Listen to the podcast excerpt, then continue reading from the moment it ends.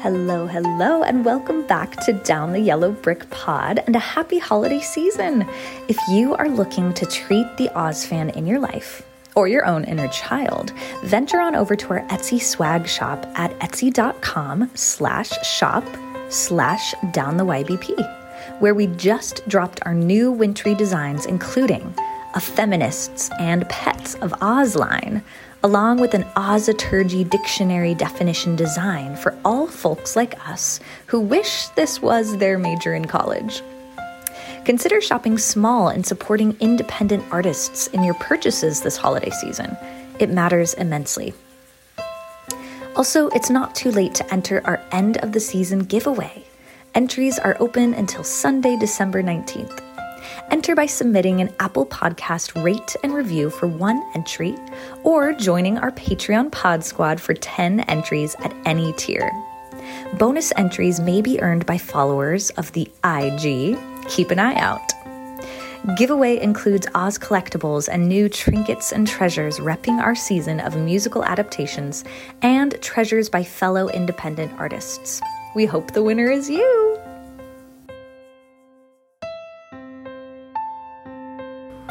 Hello, friend. You are listening to Down the Yellow Brick Pod, an all things Wizard of Oz podcast that will take you over the rainbow and down a yellow brick rabbit hole as we pull back the curtain on American culture's most visited fairyland. We are your hosts, Tara. and MK, the Royal Revisionists of Oz and roommates in Queens, New York, here to preserve the rustic emeralds of yesteryear and reimagine an Oz for today and future generations. This season, we will be deep diving with the melodies of the many musical adaptations of L. Frank Baum's original Oz book, The Wonderful Wizard of Oz, taking up residency in the 1939 classic MGM film, as well as the 70s Super Soul hit, The Wiz. Visit our Insta at Down the Yellow Brick Pod for an accompanying scrapbook and fave space to connect, as well as our Patreon community where we continue the escapism and entertainment with Tiny Oz concerts, acoustic coffee shop covers, and mashups. Not sponsored by NPR, and other good witchy perks for each Patreon tier. Our Patreons are truly our MVPs. Consider joining our Oz fam today, it would truly make our day. May the world of Oz continue to be a bewitching escape in bewildering years, nostalgic and nuanced, and a magical refuge where two gals and queens can cross yellow brick roads with wonders like you.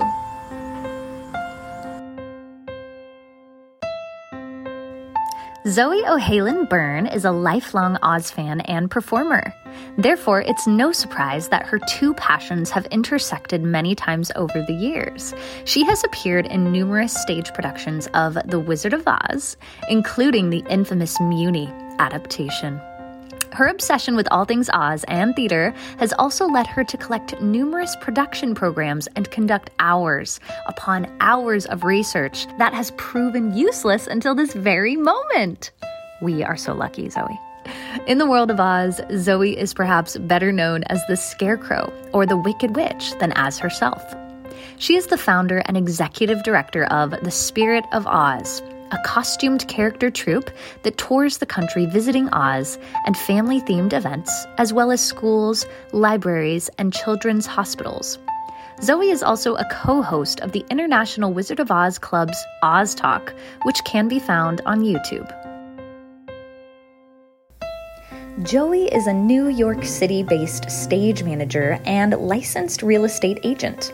He grew up in the heart of central Texas around farms with storm cellars, cyclones, and a little dog, too, so it's no wonder he connected with the story of Dorothy Gale. As a child, he first discovered Oz through the MGM film, but in time found his way to the books, reading all of Baum's Oz books thanks to his grandmother and a library card, and then the International Wizard of Oz Club. Joey also fell in love with the theater, writing, and directing his own adaptation of Oz in the second grade as the school play. He loves to see any Oz stage production he can find and collects souvenir programs and playbills of Oz productions around the world and across the decades. As a stage manager, Joey has worked in the New York City company of Jersey Boys, as well as many new works and developmental pieces, concerts, cabarets, and live events, and with a wide list of local and internationally known drag artists. Don't forget, Joey is also a real estate agent affiliated with Triplement. So if you are looking for an apartment in New York City or just to talk more about Oz, you can find him on Instagram at Joey P in NYC.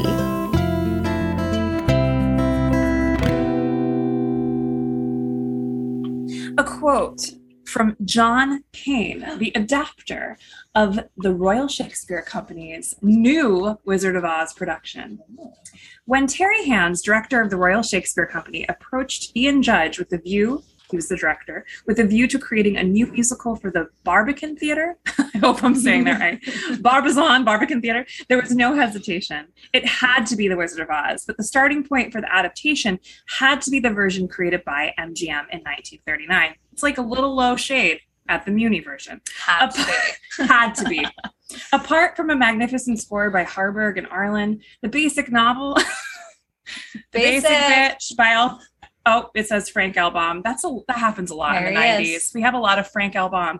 By Frank L. Baum was filtered through the creative sieve of at least ten top screenwriters before it's reached it reached the screen. The result is a dramatic structure which could hardly be bettered. As a result, adapting the film for the stage was one of the easiest and happiest jobs I've ever done. Mm-hmm. Whenever a scene needed to be enlarged or elaborated, we returned to the original book and always found material that fit it perfectly, which again demonstrates how true the original screenwriters had been to the spirit of Frank L. Baum. Frank, Frank L.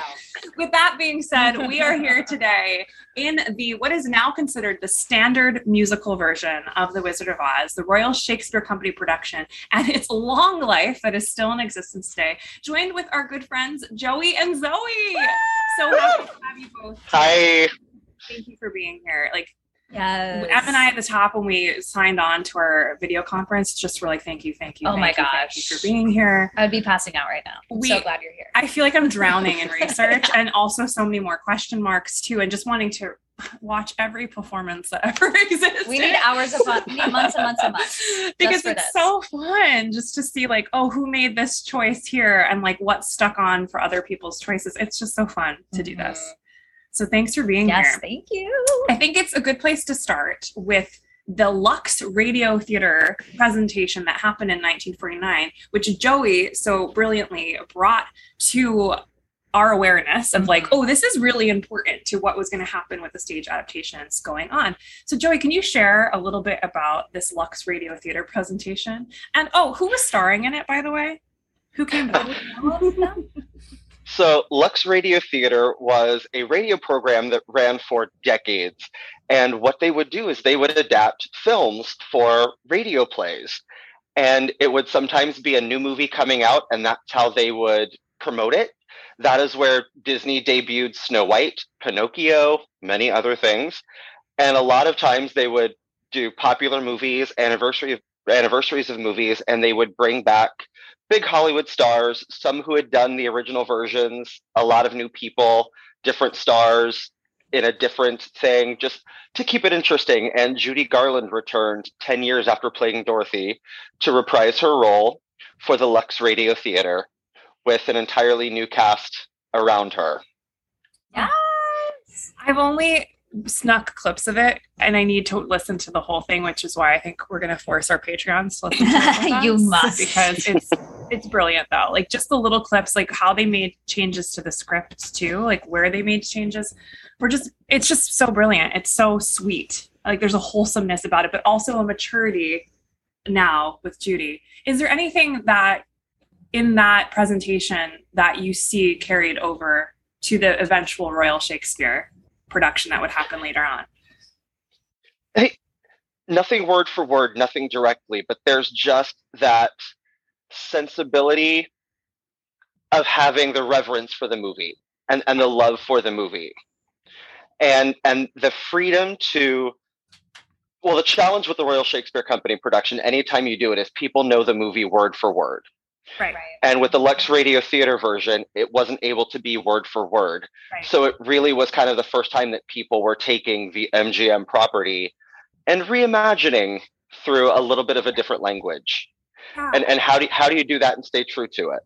Yeah, I noticed even I just listened to some of the beginning earlier and I was noticing oh the wagon wheel is in this version like they have in the farmhand scene which we'll talk about when we get into the RSC. Yes. I was like, "Oh, they must have taken this from here." And I was trying to find through just some Google searching like, "Oh my gosh, did John Cain like love this radio version of Oz?" cuz it Right. does seem like some stuff was taken. Zoe, do you have anything to add? Yeah. Any of the Lux Radio Theater? One thing I noticed carrying over to the play from the radio drama is with the radio drama, there was no visual cues. So they had to be more on the nose with what was happening. And I noticed in the Royal Shakespeare adaptation, I think they were thinking, well, some people might be sitting hundreds of feet away from the stage. So, you know, if you're in the nosebleeds, I don't know how big the Barbican Theater is, I've never been there, but, you know, they got to give you that cue to be like, this is the witch. Right. So like even in like the Lux version, when she gets Toto, Miss Gulch is like, I got him, and there's nothing you can do to stop me.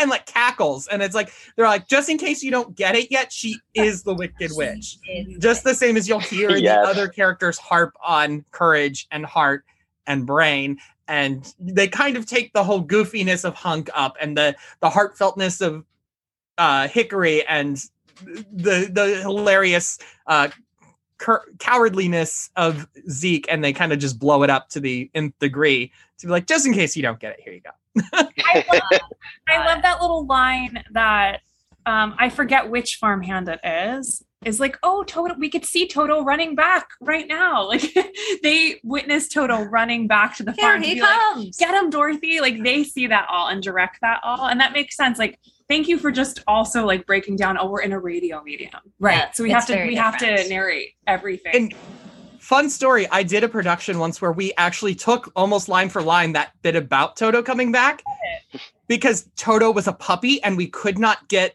the dog to come back on stage. So we Aw. and the director's like, "What are we going to do?" I like, "Listen, I have listened to this radio show.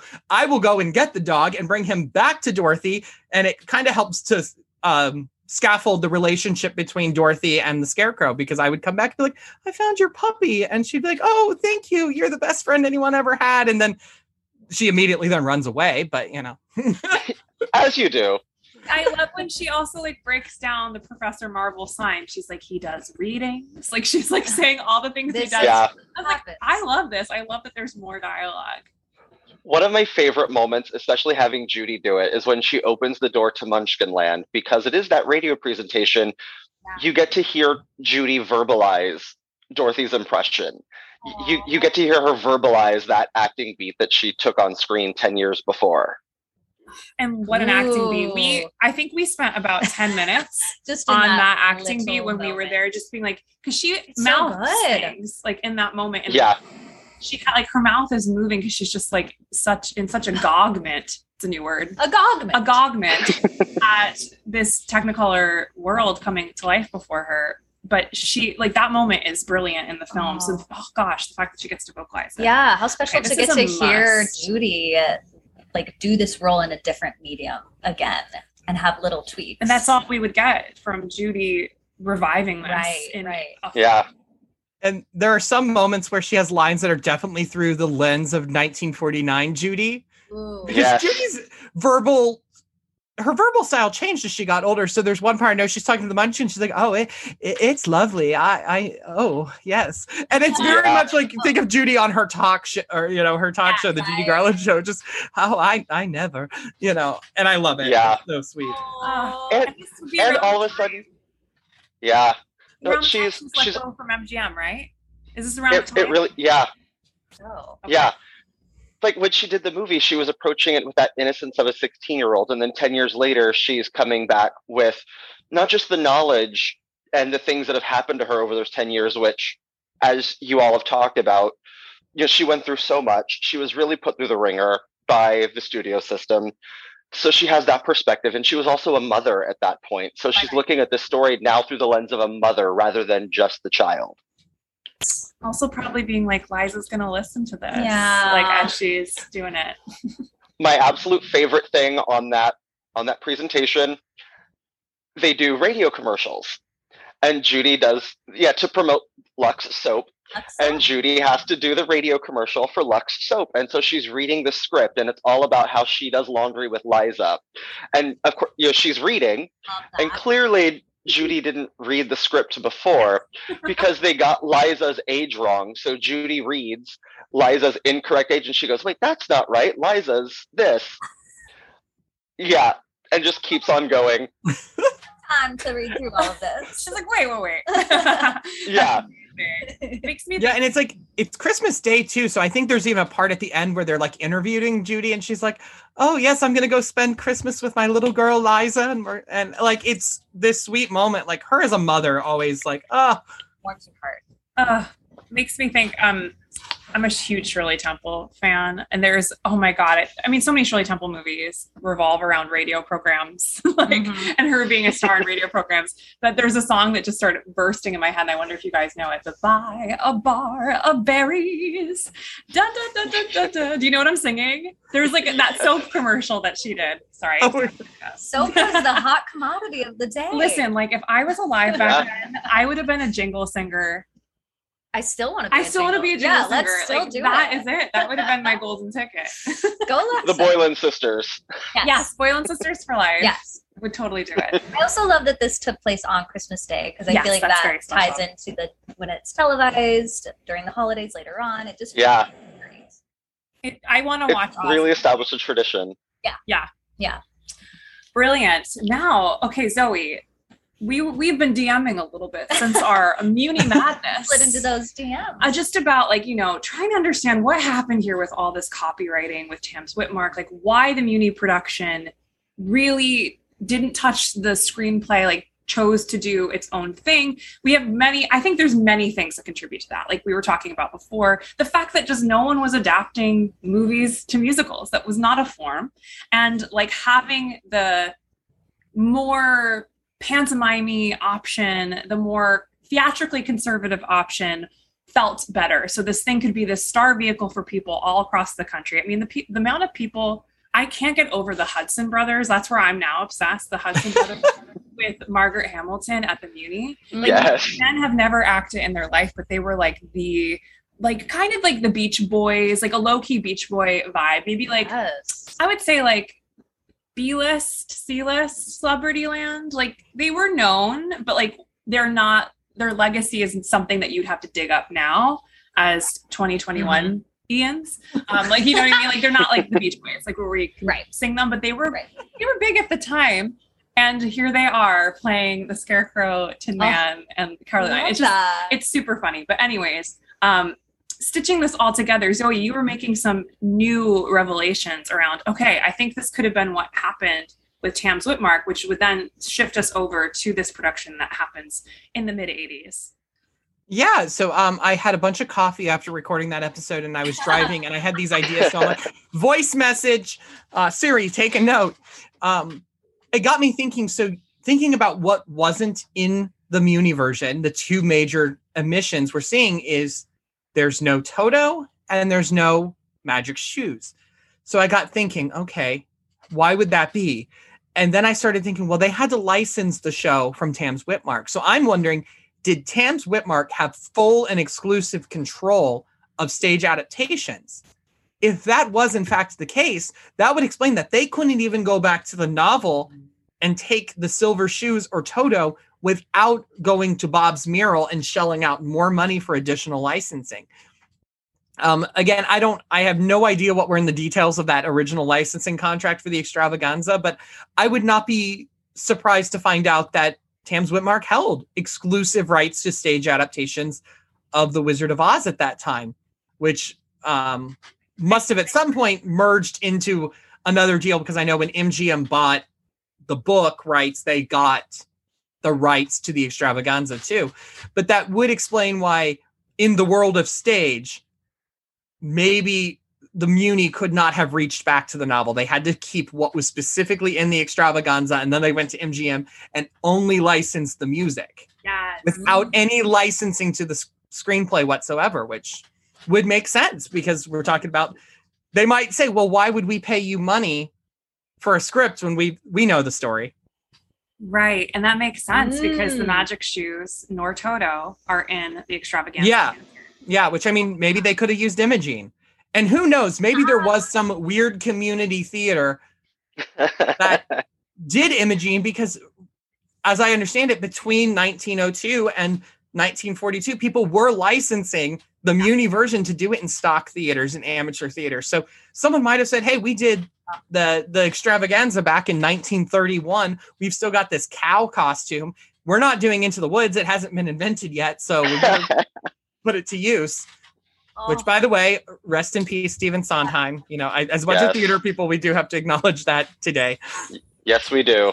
Into the Woods probably wouldn't exist without the Wizard of Oz. He Right. always credited the Wizard of Oz Mhm. as his prime inspiration for that, which is just beautiful. Mm. Yeah. We have some Stephen Sondheim, Sondheim, I can't speak, Sondheim moments coming up Yes. later today. Yeah. Which is very Gotta exciting. honor It'll be in him. our it'll be in our episode. okay. This is all Amazing. this is also good to like break down or theorize That makes sense. because like it is this is where it gets like a little murky just like why the why is kind of Mm-hmm.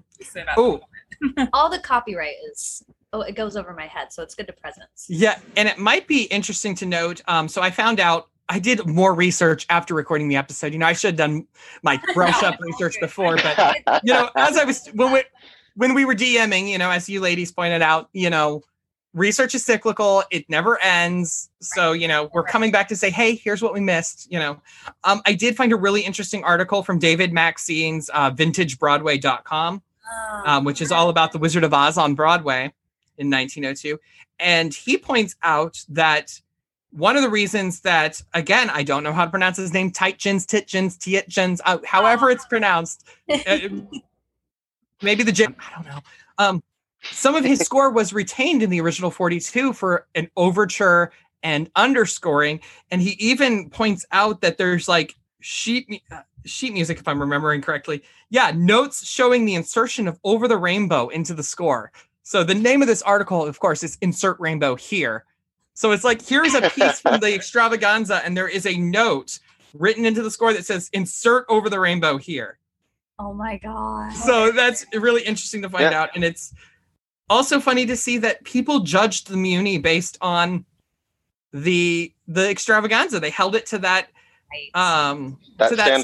standard. There's even like a I, I paraphrase this when we were DMing, sliding into those DMs.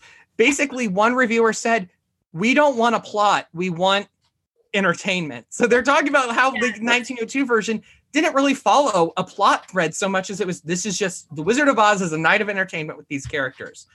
And so this person's like basically saying, I don't like the MGM score. I don't like this cohesive plot, which to call the Muni a cohesive plot is saying something. yeah, we're Yeah. stretching, yeah.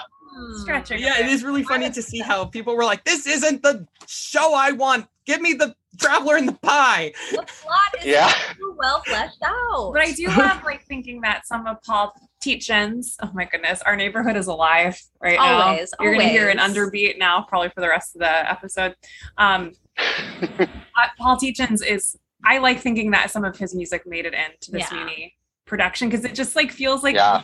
gentle little like high five You did it. between productions because it's not till RSC that Herbert Stolhert's whole MGM underscoring and incidental music gets reinstated back. back. into the musical, which is Yeah. I think that's where RSC made the Good best choice. right Good turn. choice. Yeah, I was like that needed to come back because those moments are just so epic. Yeah. Um, the score speaks for itself. and I think that's that's an important part of the transition between the two.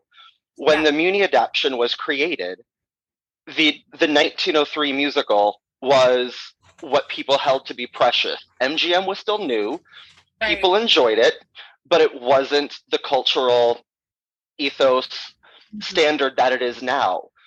And so it, it was that that was precious when that was adapted. And then by the time the RSC came along, the MGM film had become that cultural standard.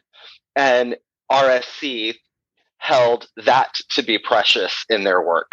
Yeah. Mhm. Mm-hmm. It's, I mean, it's a little bit like All About Eve. You know, there's like an old dame of this version that is around still, and then like a newer Right. one comes in. That's And like, that's it's always that cyclical nature. Yeah. But it is always helpful to remember people loved the original Broadway production. That's what get, I think gets when missed, we I think, unpacked it, now. it was Yeah. kind of fun to tease it a little bit because it's just so out there, but that's helpful to know Out Yeah. there for us now. for us now. But Back back, then, then they we were like, would've- yeah, we would have spent all our all our pennies on tickets. yeah. Oh, I still would. Yeah. Yeah. And I'm sure and there it was really some- does. I was like, it, it really does still impact how the show is cast. Yeah. You know, n- and, and, and how it's created. MGM wrote those characters around these amazing vaudevillians to do what they do best. Right. It started you know, showing up on stage at the Muni, and people were casting these stars to come in and do what they do best. And you still see that in large productions of The Wizard of Oz, in, where people bring in the stars and say, do what you do best and that was all really established through Montgomery and Stone and the tradition that carried on after them through that production. Yeah. Freaking love this stuff. And those So poppy much. costumes. I mean, I wonder how many people walked out going, it was fun. That rainbow number was nice, but where was the Sir Dashimoff Daily and Really? the song about the brandywine? I saw this show when I was a little girl. I So- hope that happens. I Oh. Just hope the that disappointment to happens. miss the ball of nations. yeah, this I went to the bathroom and I missed the Phantom Patrol. Oh my god. Like, Oh, I wonder how many people thought I got up to use the bathroom and I missed my favorite number. They're like, did they cut? Like, because I'm sure there were some people who went fully expecting. the same thing. Yeah. Ugh. That's so funny. Oh, expectations are ever- Trixie. well, this is another thing. Like I think Oz, it's like both the blessing and curse of Oz. Expectations are ever- yes. and we Americans specifically with this musical have such expectations of it. Yeah. Um, I it's interesting to see like I'm like okay England like loves doing the Wizard of Oz on stage like they're like all for it Mhm. but we're like like we really hold the movie Very so sacred. precious and sacred that it's really hard to see a success successful stage adaptation because I do think we'll talk about this more as we go along the RSC production is way more of a hit overseas than it is here. I think we have a Mm-hmm. Mm. little Judge Judy come out, you know, Judge Mhm. Yeah. Collins come out because we're like, what? Well, I think everyone still compares Yeah, we're- actors to we're precious. Judy Garland, like even Chasing Rainbows.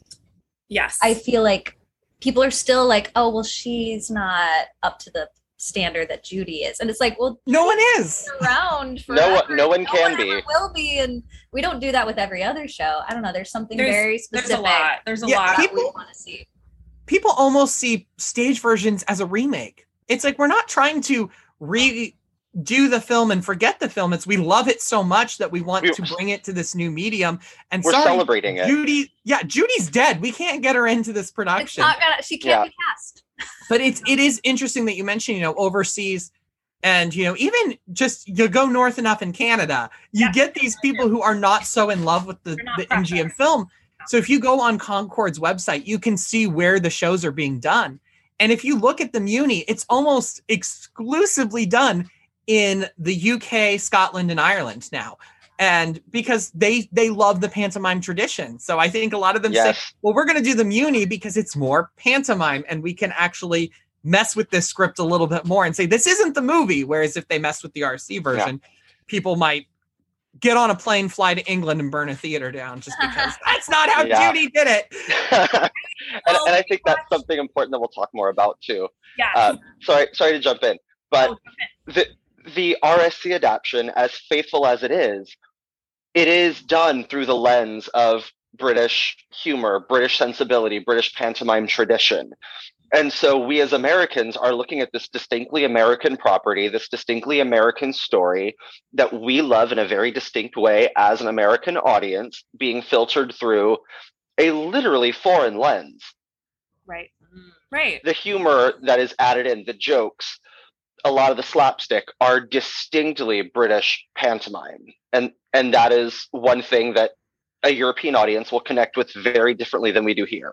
Right. I feel like the Brits That's must true. think that when we're like, let's do Peter Pan. They probably have their like mm, with us, but I feel like They do. Americans when we watch Wizard of Oz, any any adaptation of Wizard of Oz. It's like we are watching someone carry a very fragile tea set You're gonna mess it up. You're gonna across, mess like, it up. and they're like just shaking just like a little bit, and we're just like wa- waiting for them to Waiting. drop it. Like we're just waiting for it to shatter. it's so closely connected to our childhoods. too. Yeah, it's- it's just it's you can't. It's very hard for people to let go. I do think it's in a unique category in this way that, and this book that we keep referencing, the ad, adapting the Wizard of Oz musical versions from Baum to MGM and beyond, that's full of essays, basically will make the argument that the successful musical productions of the Wizard of Oz proper are ones that stray completely away from the MGM world of it, or the MGM retelling, or the original source book, like. The Wiz being a completely different interpretation, and then Wicked. So it's saying like Right. basically we cannot uh, we cannot crack how to make the FGM Wizard you of gotta Oz change it. have the Broadway success or the stage success that something like The Wiz or Wicked would have. Mhm.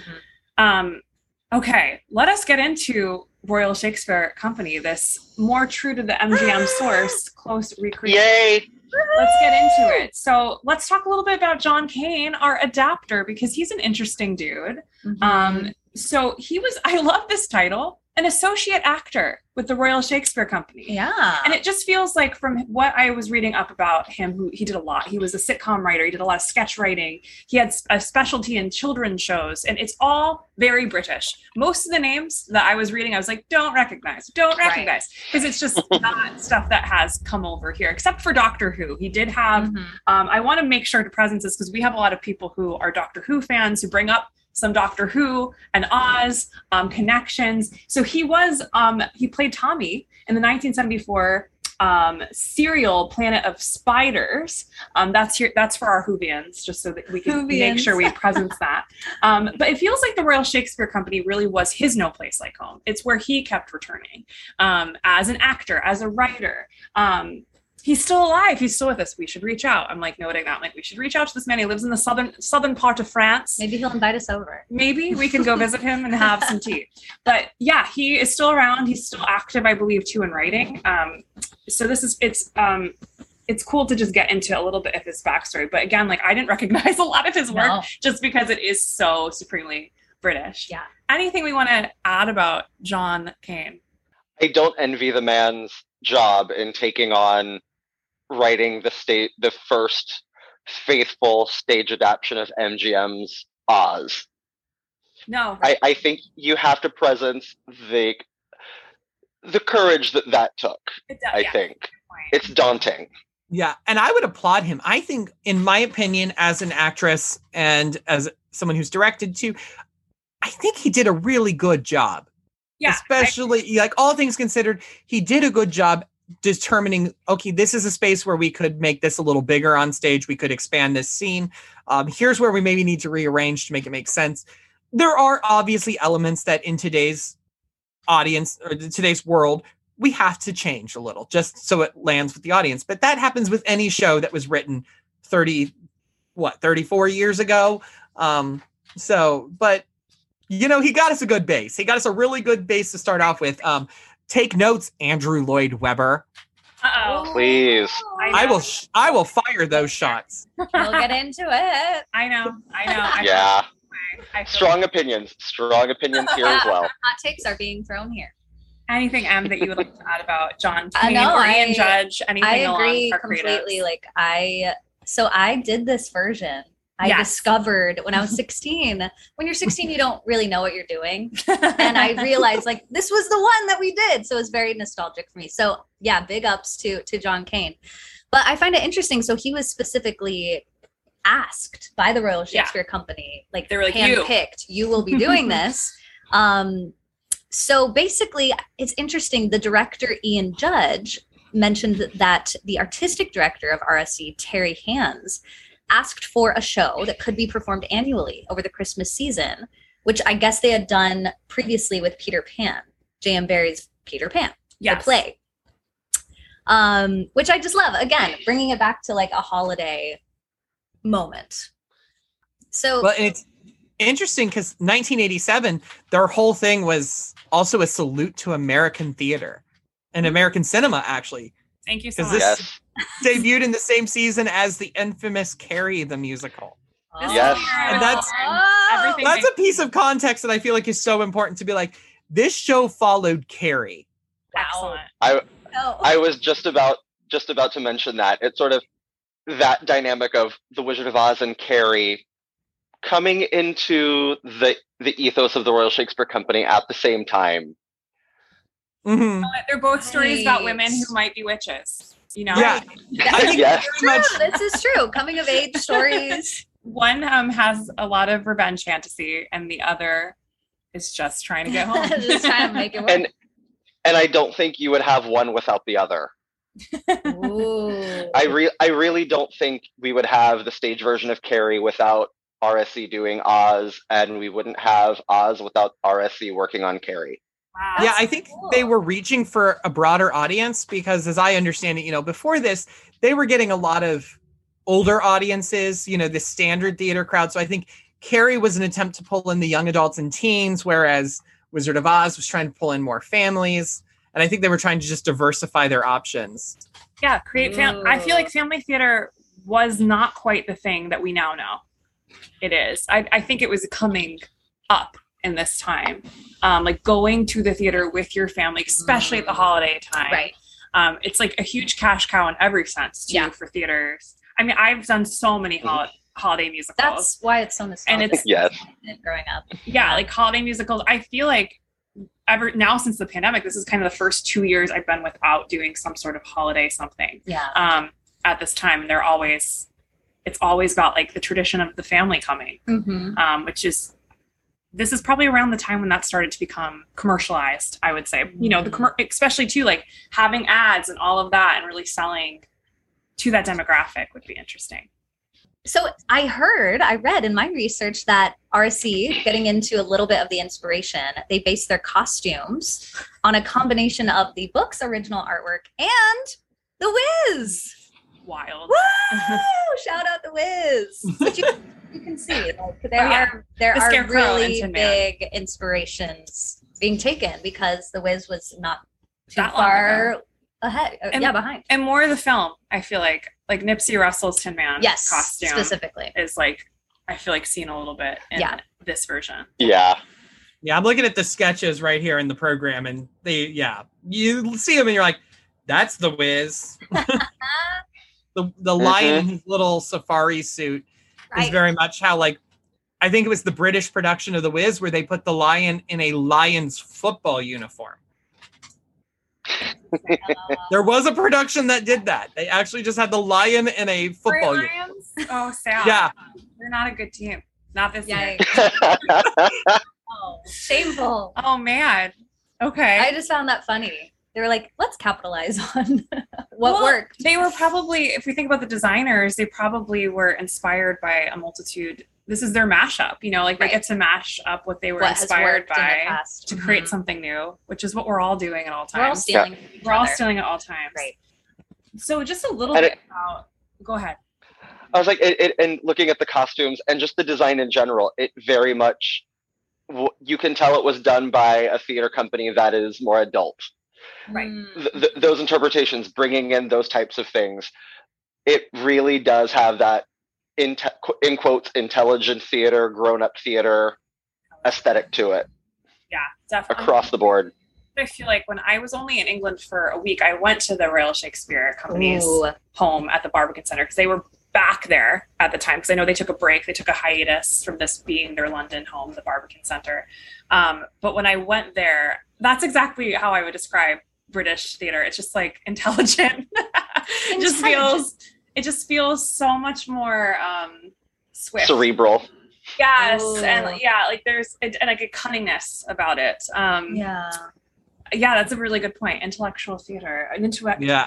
And like the witch being the grand dame role, you know, played by Ah. Ah. a man in a sequin gown with this Yes. ridiculous, like almost Egyptian inspired headdress instead of a. Tra- she is not our traditional Halloween witch, broomstick and Oh, all. Right. Far no, from it. okay. I am Very far from it. excited to get into the witch Yeah. specifically for this So production. good. Yes. And, and Billy Brown because Billy Brown is brilliant. Yeah. Olivia Brilliant. Brilliant. this role, which that we'll get into. Okay, let's talk about a little a little bit about the theater space that we are in Yeah. because this has its own history that's pretty amazing. Mhm. So, um, the Barbican Centre, which is in North London, it's a performing arts centre that officially opened to the public by Queen Elizabeth cutting the ribbon in big deal. 1982 after 10 years of construction. So, the actual structure, structure is considered a part of this brutalist architecture, um, which to describe that, it's Hmm. a utilitarian ap- uh, design approach that was very common in the Reconstruction period post World War II.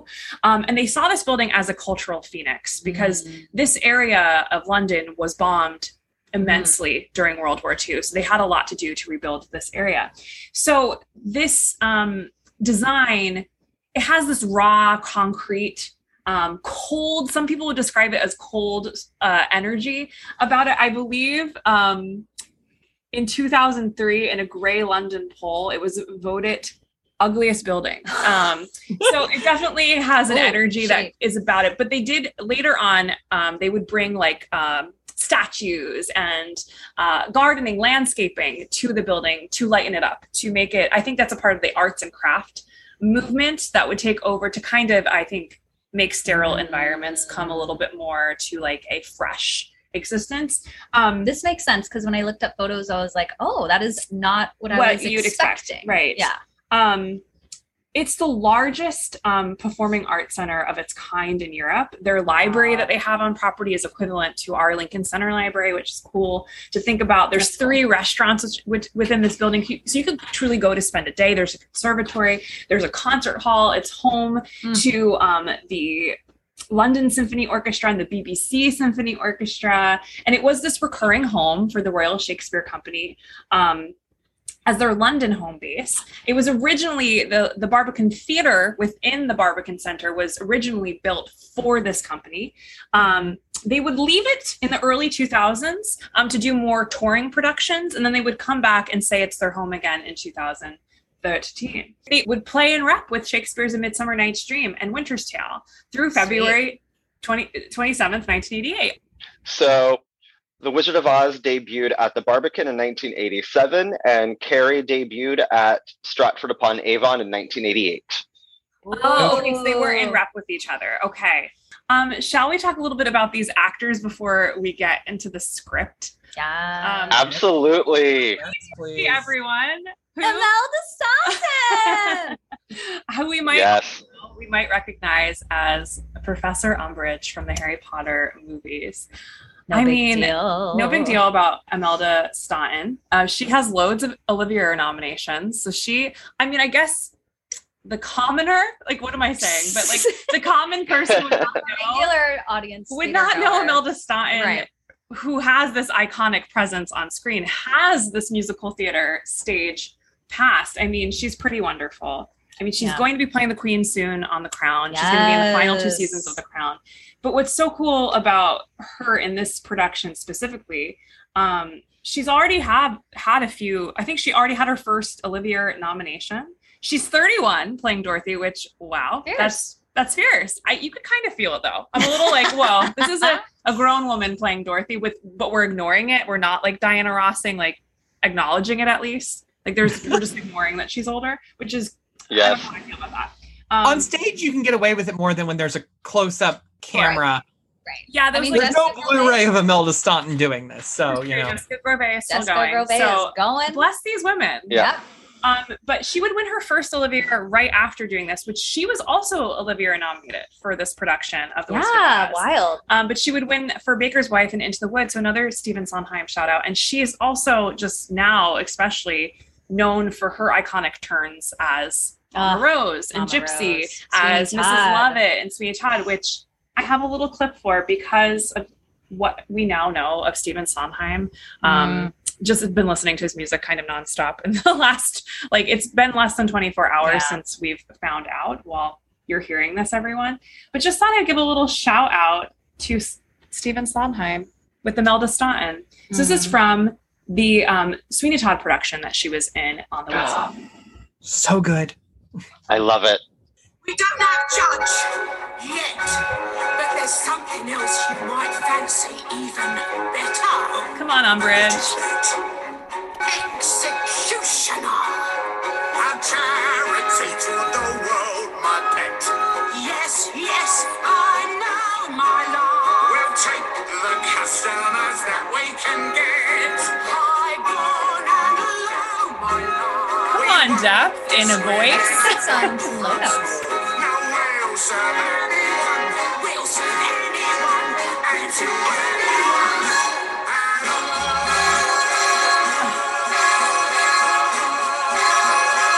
Yes. Um, probably He's- one of the best Act One finales in all existence of musical theater. If you do not know what that is, that's a Little Priest from Sweeney Todd. Highly recommend watching any version that is available. There's concert versions, many. and there's also the original Broadway production of Sweeney Todd. That that version though is so good, and I don't even like Michael Ball, but he is a good Sweeney. This is Mm. brilliant from what I've seen clips of. Like they're just so Yeah. intense. It works for this. I'm not quite a fan of the Gypsy production. I'm just like, whoa, we're very intense. Brits. We're very Love intense. But Um, if you, but this I love.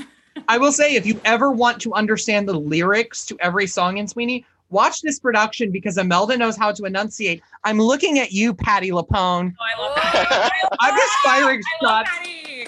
Like I, you know, she's Patty has star quality, but it's like I, I, I know my love. I love it. Though. It's so good. Like I, I can't not imitate her when I now. I know hear. she's I'm- she's fantastic. I'm gonna get a text from Patty Lapone, like with her name already programmed in my phone that says, "Cut that shit out right now." Can I say that word on here? Do we I mean, beep? she's our Pleasant. generation's Mrs. Lovett. I would say like she's what we probably associate. I mean, That 2005 revival, Mrs. Lovett playing the tuba. Oh, yes. Yes.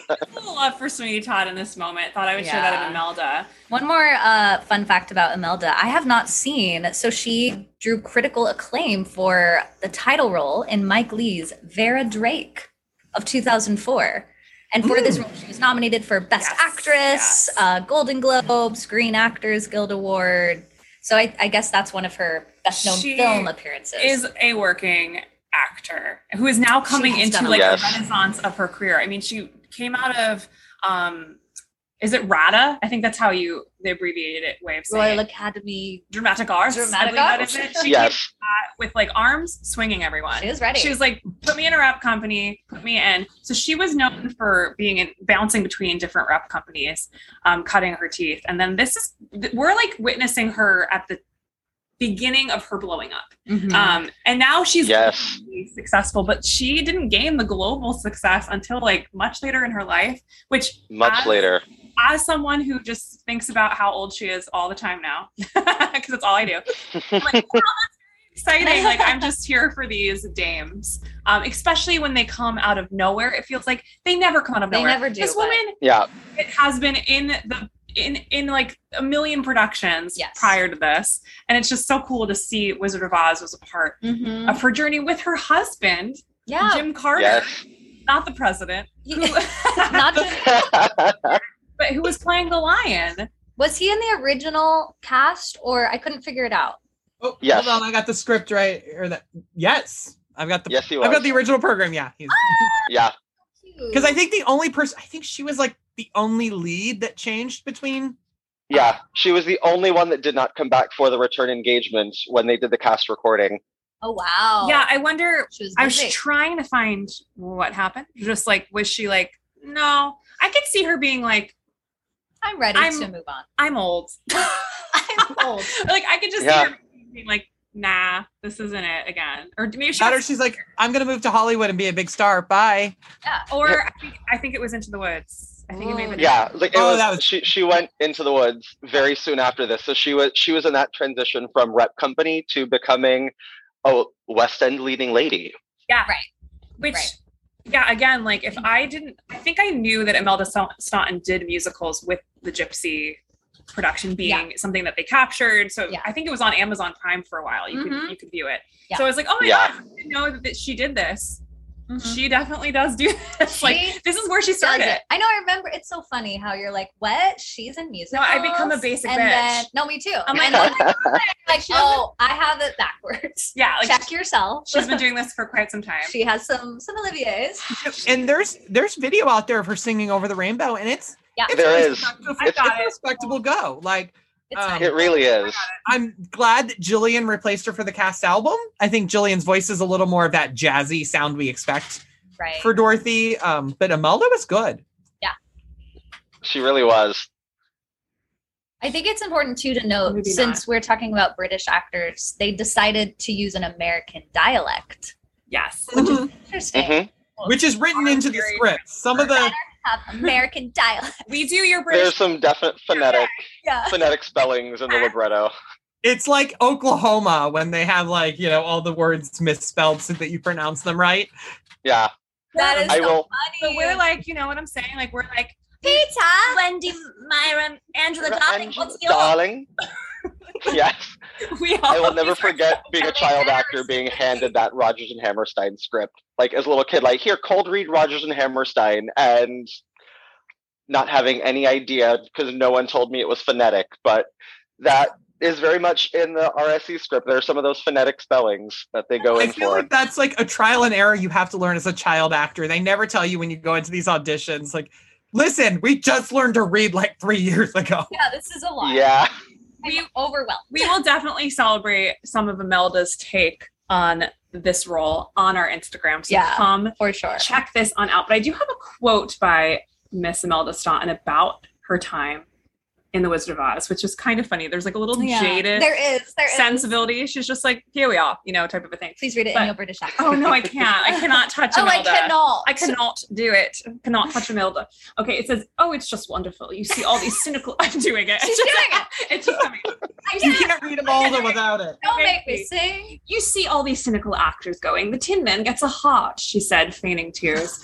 Dorothy is beautifully innocent and vulnerable, and vulnerable. But when there's any trouble, when she has to do something, she does. She does. I mean, yeah, Cynical girl. actors. I love that though. She's like, listen, like I know we're all a bunch of Very cynical Jack actors Haley. getting together, but the show is making us come back to our youth. That's selves very sweet. which is very very sweet. I think another actor to note in this production is Billy Brown, who played the Wicked Witch of the West. Um, just one thing to get us going into Billy Brown, which I wish there was more on. Okay, y'all. When I was trying Right, I to research know. Billy Brown, it was like Millie Bobby Brown. Do you want to Yeah. Oh, know everything yeah. about the Stranger Things star? And I was like, no, I don't. No. But I do I like mean, her. I do. She but also- not today. Is what a name that gets thrown around a lot for playing Dorothy in this new remake, which just I'd came be, out there. I'd be here for it. Um, but okay, so this is something that I believe came from Kurt Raymond's research, which I really loved reading through on the whole. Uh, Kurt Raymond has a whole page on like if you want to do the Wizard of Oz as that a is a musical. good article. Yes, I it's will just- link it. It's so intense in It's the best way. Thor- it's Thorough. thorough. Yes. I was Yeah, like, that's where We're I off learned to about stage the the, Goonies for wizard. first time. yes. Yes. It's like how Yes. do this? It's And, like, fantastic. here's what we mean when we say this version, blah, blah. It's really, really great. It kind Very of breaks well done. everything down. Okay, um, so this comes from that.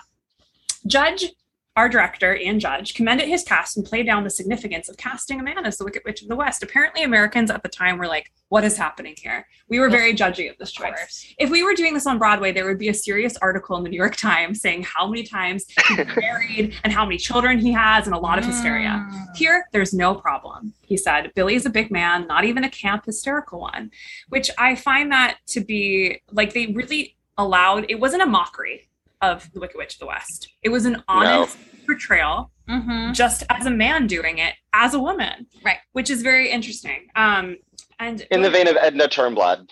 Yes. Yes Oh yeah. great point. Um, Billy Brown was 35 at the time. He's an Australian actor. There's so much that I want to know about Billy Brown. It's a little hard to piece things together um, swiftly. Um, because again, I think his career would make more sense if we broke it down to someone who lives in Australia or lives in England, since it was primarily there. But Jeffrey Rush was like his bestie. I listened to Jeffrey No big deal. Rush's speech of him when he passed, and it's like heartbreaking. So that's uh, really all I'm finding. There's a beautiful monologue of um, Billy Brown doing um, one of Shakespeare's most known soliloquies that's beautiful on YouTube that I watched, and I was crying. He's beautiful. He's a stunning actor. But there's not much. There's a lot of remembrance because he passed in 2013 quite um, unexpectedly Aw. to cancer. I believe he was only 61. Um, but just to describe him a little bit as the Wicked Witch and Miss Gulch, she had a dual role. Um, Six foot one, stocky brown, went for the comedic jugular, playing the witch role in full glam drag queen mode. Not surprising for a UK performance, is something Kurt Raymond notes. The witch's appearance and costume featured a curly, big haired, white blonde wig with one side pinned back, an elaborate black and purple ball gown with a dress length bow in the back, and topped off with a matching eye patch. I love, that. Love the eye patch Bring shout back it. out. Bring it back to the book. Not worn in promotional photos, though. However, No. we're not going to scare the Or children. at their Olivier performance. We're not going to. Yeah. we're not going to be confused for a pirate. No. The patch was an ode to both Denslow and Baum's original literary witch characterization. Okay, so it's just a little bit about Billy Brown in this role. Um, also nominated for an Olivier for this yes. role. I mean, I watched a lot of the clips with Jillian Bevan, um, who would be our second year Dorothy, our cast recording Dorothy, who we'll talk about, um, because she is like, I'm trying to sound like Judy. Like she's just giving us. um, I love it. I love it too. Like Really I'm like great. I'm like yes, you won the award of Judy. That's- Now, jumping back to Billy for a minute, I want to talk about like my weird acting sensibility as a teenage girl, using Billy as my like prototype anytime I was uh, auditioning for an older British woman. That- I didn't use an Amazing. actual older British actress. I was like, I'm going to use this drag queen, Wicked Witch, like Yes.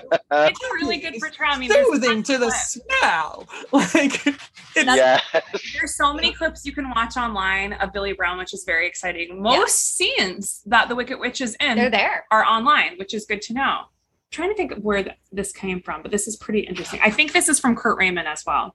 Brown's hilarious turn, both as the witch and Miss Gulch, reminds one now of a glammed up RuPaul's drag race contestant, but with a personality reeking of both the late flamboyant entertainer Charles Nelson Riley, I love Charles Nelson Riley, and Bette Midler at their 1970s There she campus. is. Contemporary Yeah. theatergoers didn't bat an eye at this, however. Though this is where it mentions the American reviewers in town for the show complained that as funny as complained that as a funny drag queen, the character of the Wicked Witch lost some of the evil that a woman or a man, as Margaret Hamilton's scary characterization, could have given the part. Thoughts Oh, on that?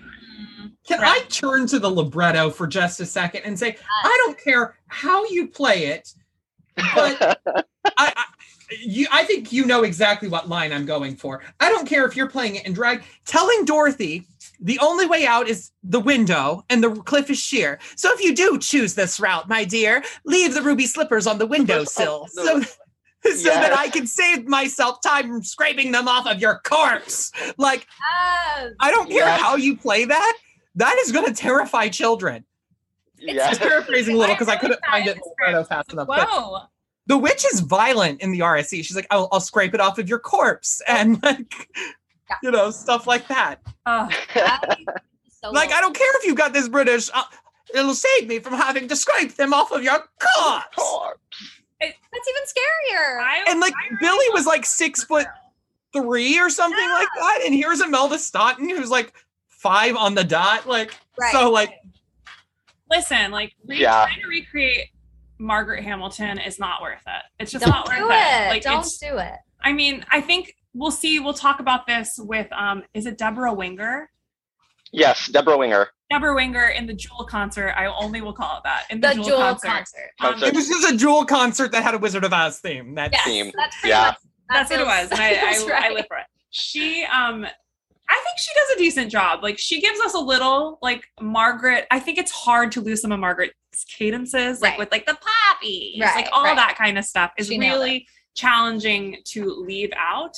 So I'm like, okay, there's that version, and she was kind of trying. I mean, some of the ad libs she did, I was like, mm, okay, girl, we could we could have done a little better. I was like, what? They're Yeah.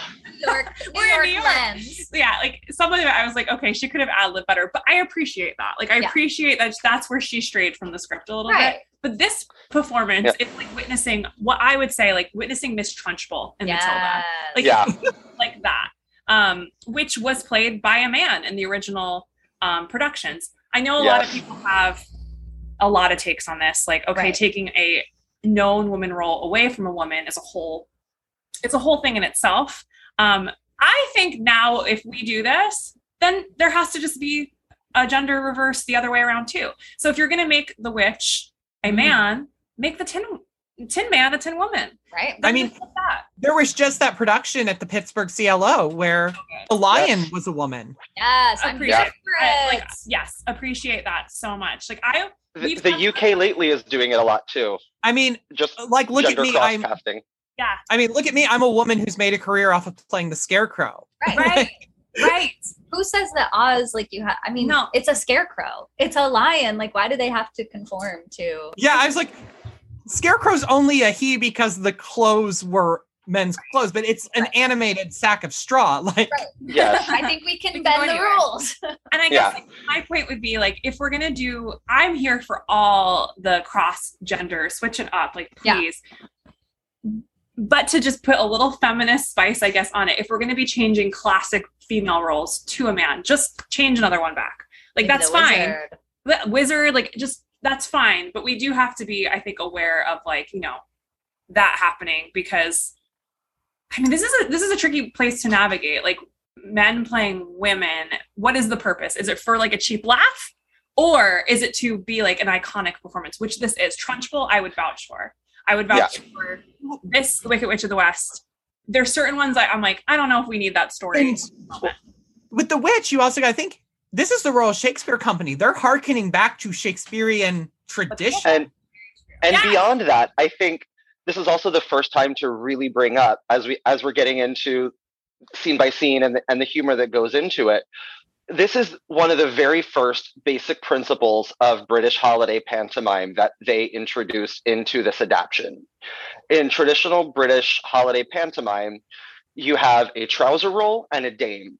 And the trouser roll is the young a young male character that is played by a woman who is dressed in clothes that do not hide the gender of the performer.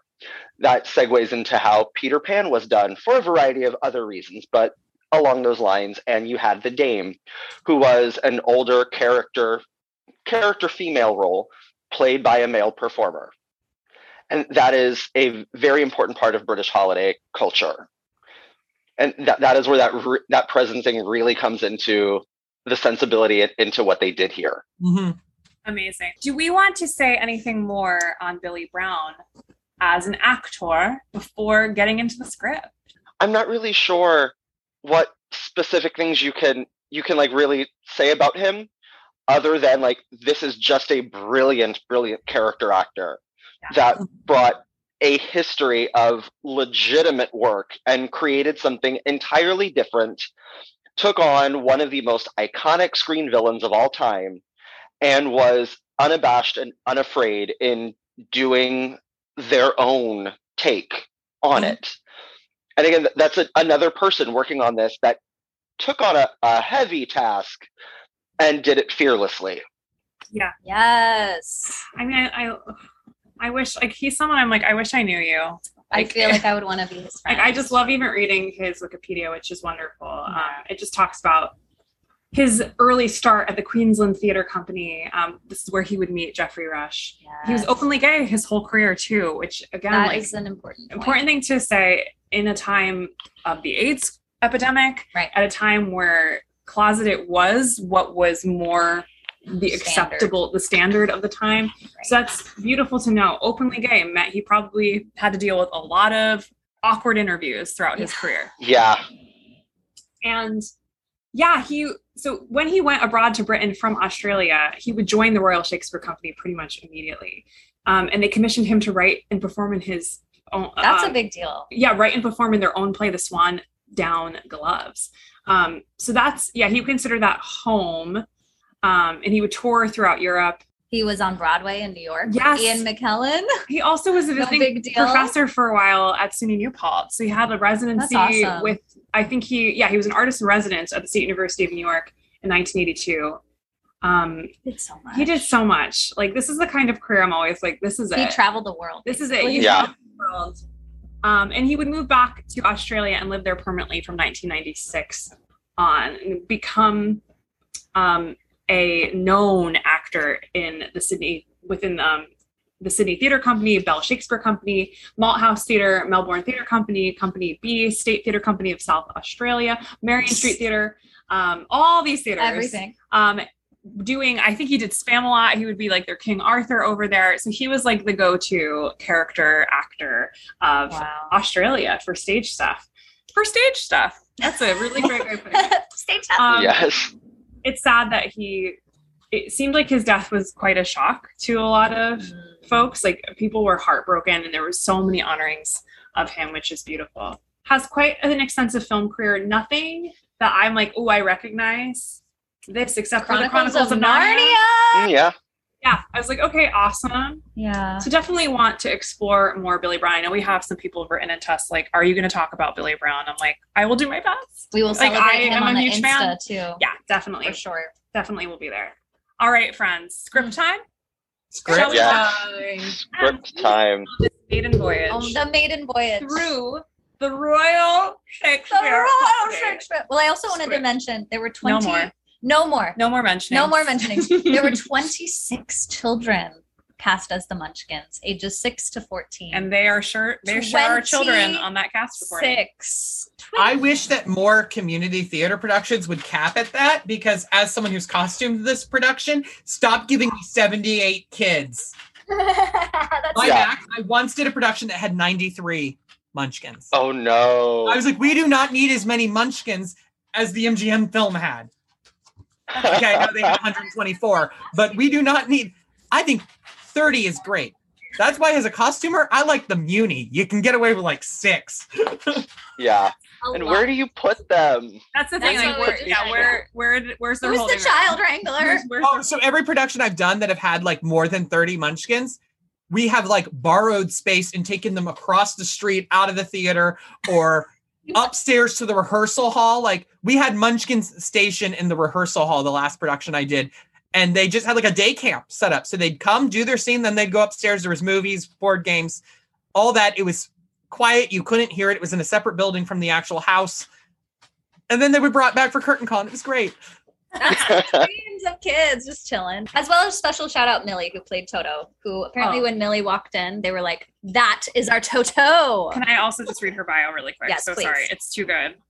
Millie Toto. Millie is a three-year-old Cairn Terrier. Karen, Never pronounce things. It's an Irish word, so it's Okay. She was Yeah. found abandoned on the motorway and was about to be put down when she was rescued by A1 Animals, who spotted her potential as an actress. What was she doing on that motorway, everyone? Please. tell us. what was she doing? She has worked as a ph- photographic model, appeared on TV in The Bill and Companion, and played the part of Toto in the RSC, The Wizard of Oz last year, because this is my program from the year Ah! after. Billy, one of Millie's eight puppies, is now one year old. He has appeared on television in The Dark Angel and is now making his stage debut, understudying his mother in the role of Stop. Toto. Understudying his mother. And that's all I have to say there. Let's take a quick break to hear from Justin Peavy, a friend of the pod, over at the Wonderful Recap of Oz podcast.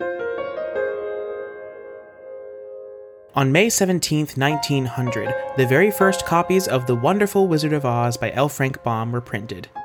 Deemed one of America's first original fairy tales, the book has been adapted several times on the stage and screen. In the 120 years since the book was first published, 39 more official sequels were written, and The Land of Oz became the center of many films, scripts, and short stories, in and out of the canon. Join me, Justin Peavy, as I explore this iconic franchise, reading every book, taking a deep dive into some of the lesser known installments, and comparing adaptations to their respective source material. The wonderful recap of Oz is now streaming on all major podcast platforms. For more info, you can follow me on social media at Oz Recap.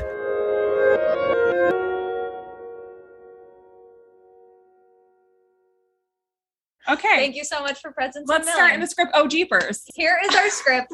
Oh jeepers. Oh, jeepers. We starting start. line. First- I, I would like to say, fun fact, when I played this role, I counted how many times I said oh. I think it was like nine Oh, throughout. it's this. a lot. it's a lot That's a lot. a lot of O's. So yes, Dorothy starts out with O jeepers. Toto, we hear Toto barking off stage. Dorothy runs on stage in a checked dress. Make sure you have that that gingham. Uh, and this is pretty similar. They're running away from Miss Gulch. Toto has been angering Miss Gulch. I believe in the script it's also spelled differently. G U Yes. T C. L C Uh, LTCH. So I like it because it reminds me of Witch. Oh, that's okay. fun. Cool, cool, cool. There's a whole extended scene with Aunt Em and Uncle Henry. They're not being very helpful. They Dorothy's can't get their attention because they're counting the chickens, the chicks. We have Zeke, Hunk, and Hickory. And I feel like that's a big difference. There's like a lot of dialogue with Yeah. the three farmhands There's- in this scene. That wagon wheel add-on that we talked about with the Mhm. Lux Theater Yeah. presentation, the radio presentation that Yeah. comes on over here. So that's the first time we see that be introduced. This whole Right. wagon wheel debacle of them trying to fix it, funny lines back and forth. Uncle Henry vocally contributes a lot more. Yeah. And there's There's more present. yeah, there's like slight altercations too. Like they're talking about like spitting in Mrs. Gulch, M- Miss Gulch's eye. Like these lines were never said before. Mm-hmm. I mean, here's the big change. Um, Tell us. the crullers are cookies. We're very upset. Yes. We are And- very upset. Aunt Em is a little bit more. um Oh man, she's just like she's She has strict. things- She has like things to do. she's her line of a farm's no place for fun. If you want fun, go join the circus. I was like womp womp. Aunt You're a Em. downer, Debbie Downer. Debbie Downer. That's like the main things that Yeah. I noticed being different here. Yeah. And also they're hinting at like the county sheriff having a drinking problem. Like it's like little things like that. I Where was you're like, like, oh. I was like, interesting. I read that they they basically took this MGM script and they're like, we're going to keep all the main parts, Yes. but we also have to flesh it out because it has to be longer. So I think they, you know, they added little nods to other had to be longer. characters. yeah, it had to be longer. Yeah. Yeah, I agree. and Huck, Hickory, Hunk, and Zeke all have their little lines of like, I ain't a statue, ain't you got no brains, you got to have some courage, so that we get, you know, the premise that they will be transferring over to Oz. But yeah, any um other main points, Joey or Zoe, from this opening scene? I think right off the bat, I you, they're they're establishing you, you're going to get a faithful adaptation, but we are not going to go word for word. So it, I, I, I think that's actually a critical thing to set up for the audience when you're doing this, because people will say the dialogue along with you if you don't. That is Right. true. Um, Right. another another key um change is Miss Gulch notices that Toto's gone. She comes back and has a second scene. Um Yes. is saying the latch on the basket's faulty. That's the last time I buy anything from a charity bazaar. Bizarre. You know, Yeah. It's- uh, big dig. Which I will say though, almost every production I've done has cut that because one, it's not really necessary. Two, you were taking out key time that she could be getting green yeah. Right, this is because that's like right before the cyclone. Like Yeah. so it's like Also, we don't Get need her to green. green. charities. Like, yeah, let's. We don't need to do that. But I do. She would like. She totally would say something like that. Yeah. I Yeah. I was um something that stood out to me was the gentle people being changed to gentle folk. It's gentle people that is right in the movie. I was like, why that? Like, Yeah. just gonna be they want her to sound more country. I More get it. country. I, but I just hear Clara in my head saying gentle Yeah. people that is. It's just that cadence. I was Yeah. like, oh, I hate when they do that. When it's just one word, I'm like, just freaking leave it. Like that's like an I feel like I feel like they were trying to depart from how MGM kept everything. This is a barnyard, but it's a barnyard through the glamour of Hollywood. They would. right, true, that's right. Good true. point, Zoe. Good yeah, point. That's true. Yeah, so I think Yeah. they were very much like, how would people in Kansas actually talk? I mean, they're not quite to the mutiny of, come on, slow molasses. If, if the good Lord wanted me to see a mermaid, he'd have put it in the, You're not doing that. That you know, one, like, You're not doing that. I'm not over And, that. and I think, but the farmhands are involved. yeah. Miss Gulch's scene, like they're more present in that. I mean, Uncle Henry says, "God damn it," in He that does. scene, which I was I like, Yeah. love that. I every production I've done cut it, of course, except for one production where it was cut. The guy never said it in rehearsal opening night. I don't know if jitters or anything, but he comes out, get those horses loose, god damn it. And you see the conductor in the pit. Zoe, I think this Like his face is terrified. I mean, you I would think the say same that. thing happened when I did it. We all were like, "This is like a youth production. what are you doing?" Yeah. Can we not drop startling to hear Yeah. uh, god damn it like it's well not and in the Midwest? In the Midwest, that's the worst swear you could have. right The right, worst. Pop the F bomb and do rent, but don't you dare say GD. Right. right Yeah. it's true And It's not- it just stick And I, out I do think that's yeah, like that's the thing. Like they Uncle Henry gets more of a backbone than he ever has in any other version of the show. Right. Like, he he really steps up, and as you said, bringing the farmhands into the Miss Gulch scene. you know, Dorothy tries to run away. They stop her. They take Toto away from her.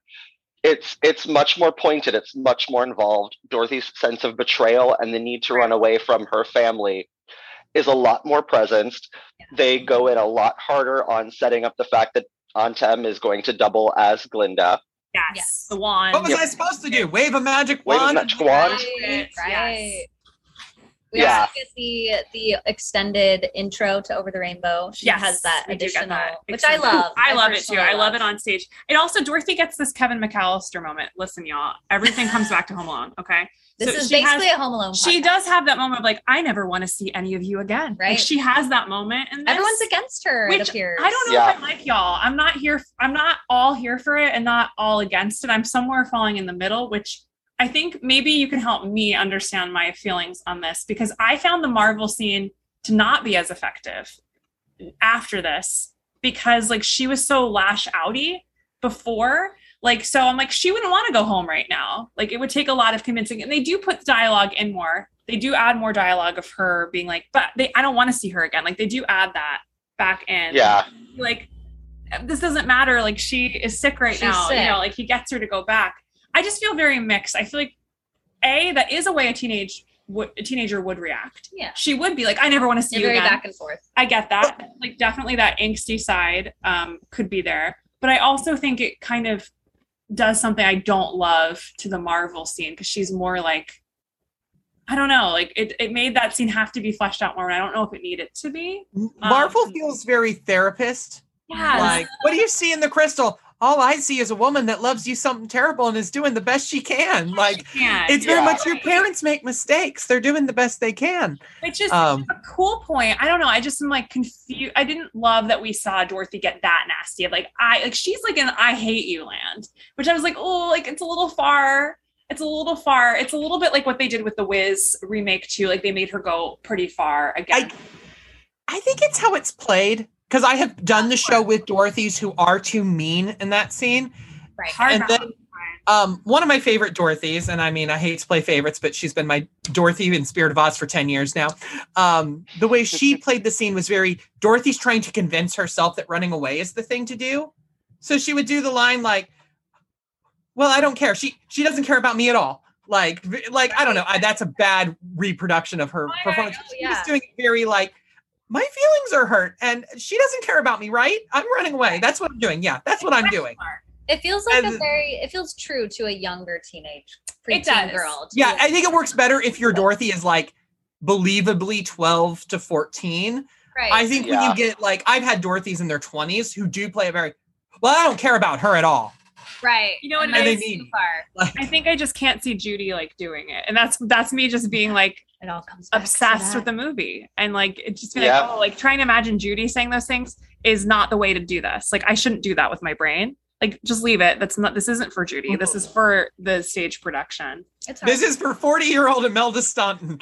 I don't think she was that old. it is who would be very annoyed in this Yeah. moment So we Okay. have Professor Marvel, we get the big twister scene, and and we get a moment we can't leave her out there, which thank you. I feel like Henry's before like, they're always "Sorry." just like whatever, but at least Aunt Em is like, what about Dorothy? like there's a little bit more Well, dialogue. and Uncle Henry having that line, like, there's nothing we can do.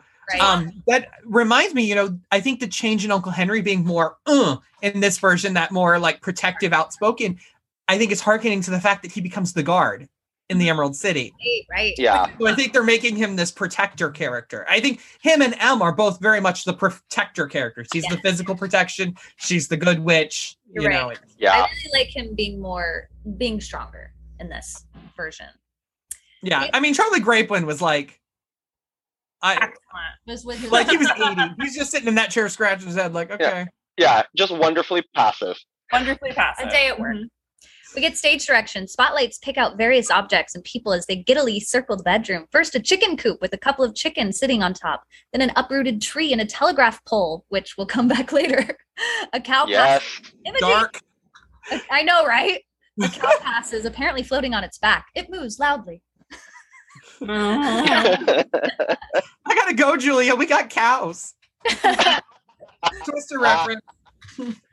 And how i does appreciate that and how does the tornado scene end? Is there like a miniature? Is this where there's a miniature house? it could that fly we over see? the audience i think that was yeah happening. It was Okay. flying over the audience. So I think people would be distracted Ooh, right, with right, right. it being like in the audience. And then they were doing everything they On could to stage. change the Yeah. stage over. okay. Now, one Awesome. cool effect that we did in a production I did that I liked is as we went to blackout, the witch was still visible on her broom and the light started dimming and then her broom shoots backwards behind the house and she stuck out her feet and she had the slippers. Stop. That's so good. So I'm like, like it, it would make sense that as the tornado stops, you know, the gravitational pull and the suction would because I'm team that's Witch of the East and the Cyclone. Say what you want, It's which of these. don't at me. yeah, Witch I of the feel East, the that's how same she way. gets under the house. I agree. Yeah. I'm with you on that. I'm with you with that, on that one Yeah. too. That's a great realization. Our Munchkinland scene feels like it's pretty much intact. Feels like very I'm like, similar. get get it Noel Langley. This was like what stayed in for Noel Langley. Like it never really Yeah. got. No one f's with this scene it's classic. except they So add d- the so blue good. color. Like Munchkins love Mhm. Mm-hmm. the color blue. That is Love the that one nod. thing that like really stood out to me in this opening. Yeah. It makes scene. designing the costume so easy. Just make everything blue. And then like the this is pretty much intact. Like I don't feel like we have we could we could stay here for too long. I mean Right. I'm The obsessed. witch arrives. I must give a shout out. Where is she? Joyce. Joyce. Is that her name? I'm not recording. I have some notes. Just I listened to the cast album as Oh, I was I think it's. reading ooh. hold on, I got the program. It's Joyce Grant. Am I correct?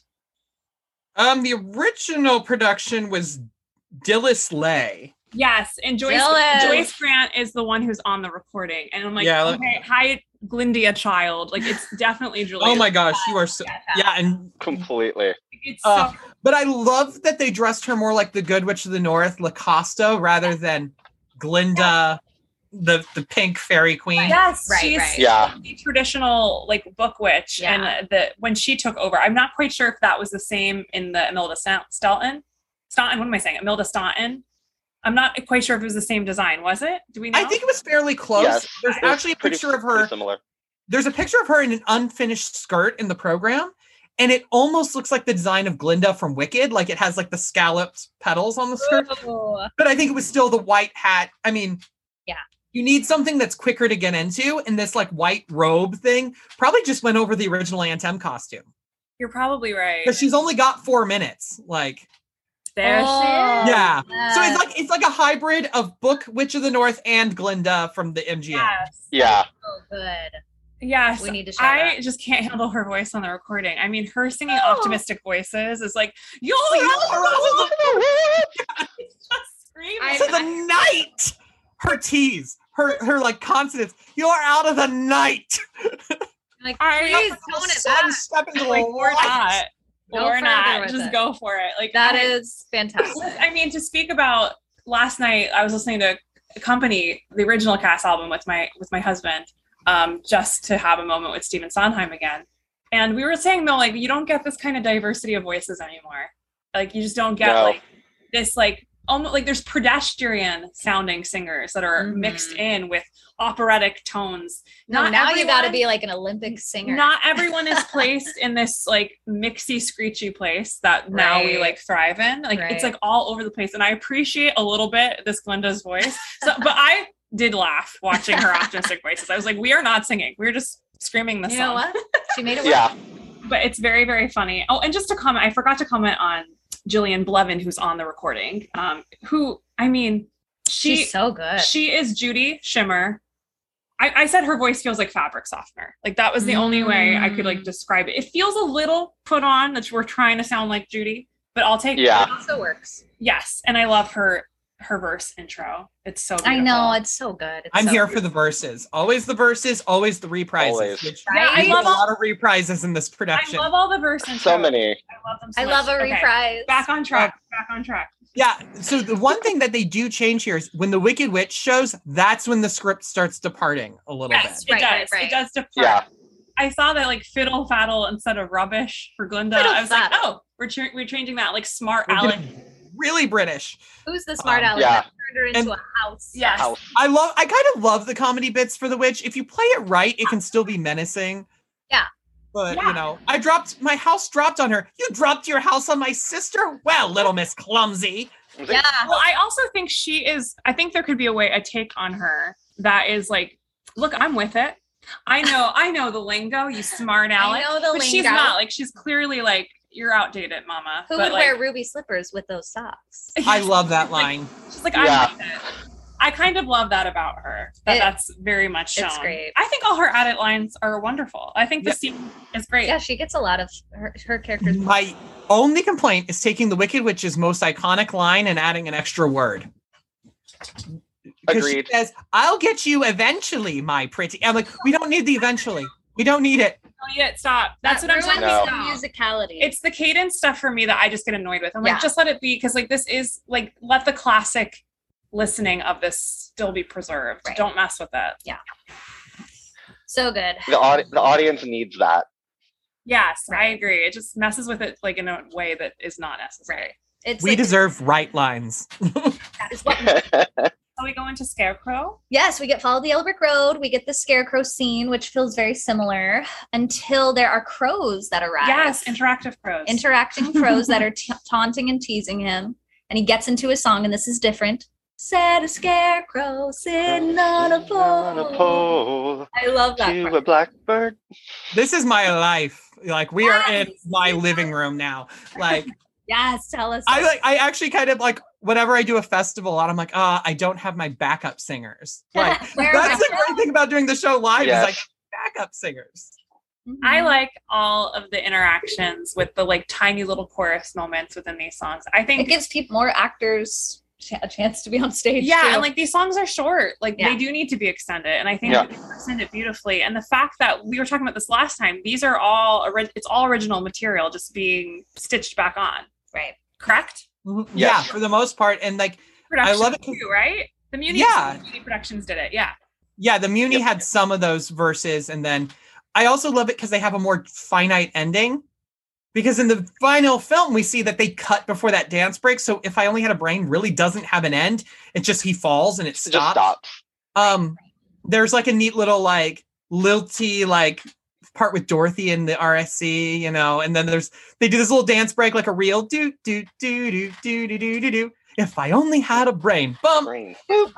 You need Except to- on the cast album where they have him do a quick repeat of a phrase and then go into a belt. And I once did a production where they're like, we're gonna put the cast album ending on. I'm like, okay, well, you just had me do like a three minute dance break, and now you want me to belt to a G? Thanks. Because it comes back and it's like I would dance, and the merry life would be a ding a dairy if I only. And it has this build with the crows, only, only, only how to break. And I'm like, I'm not belting a G right now, so uh, you gotta that's, float. Uh, that's a lot. That's intense. Yeah, Nothing- it's like here's a G and then fall, and it's like no, I really am dying right now. And then there's Yeah. dialogue. and s- structurally, just to, to comment on the structure of how they did that, if you look, you know, if I only had a brain, heart, nerve, same song, same music, built the same way. Right. In this, they bring they bring in the crows to be that backup course for the scarecrow, just like they do the apple trees for the tin man, and then the three friends for the lion. They very much build on that and that consistency and establishing that pattern, which I also really appreciate them doing. Yeah, I it's the appreciate patterns, keeping it consistent. You know what I don't know if I appreciate though is this whole hay eating scene that happens afterwards with Scarecrow. I oh, it's love so it. awkward. It's I love it. It's also like this is awkward. I love it because it's very much in the book. Like he would say that. He would be like, eat Yeah. my hay. She's like, I know. Yeah, I Yeah.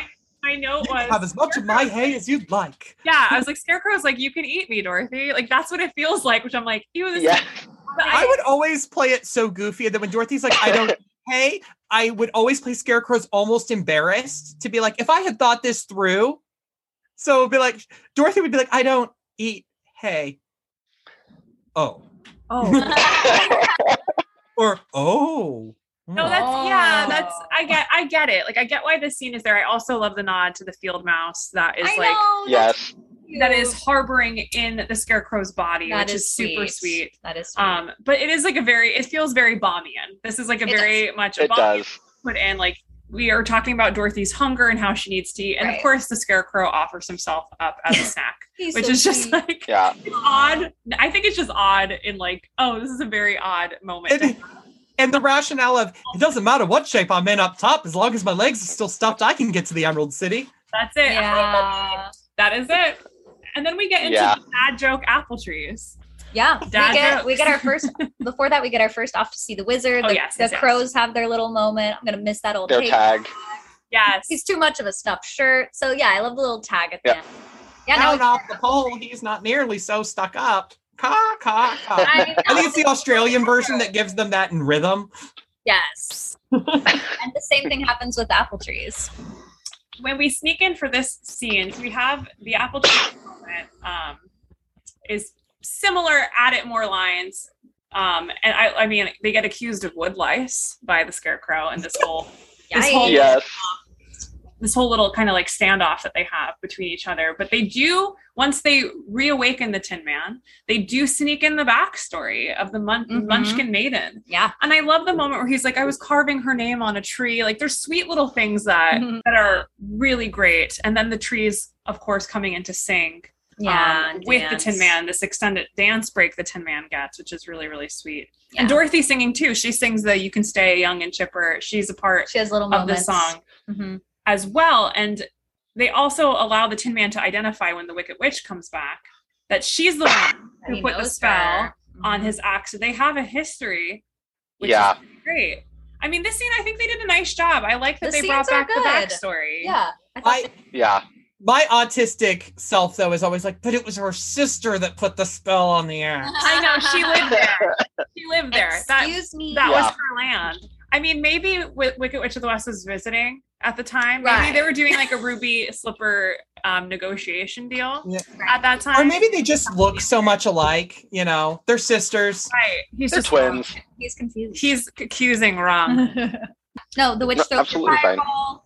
The trees have their moment, their little tag as well. If I grew in that wild forest, I'd be petrified. Ha ha. Ha, ha, ha, ha, ha.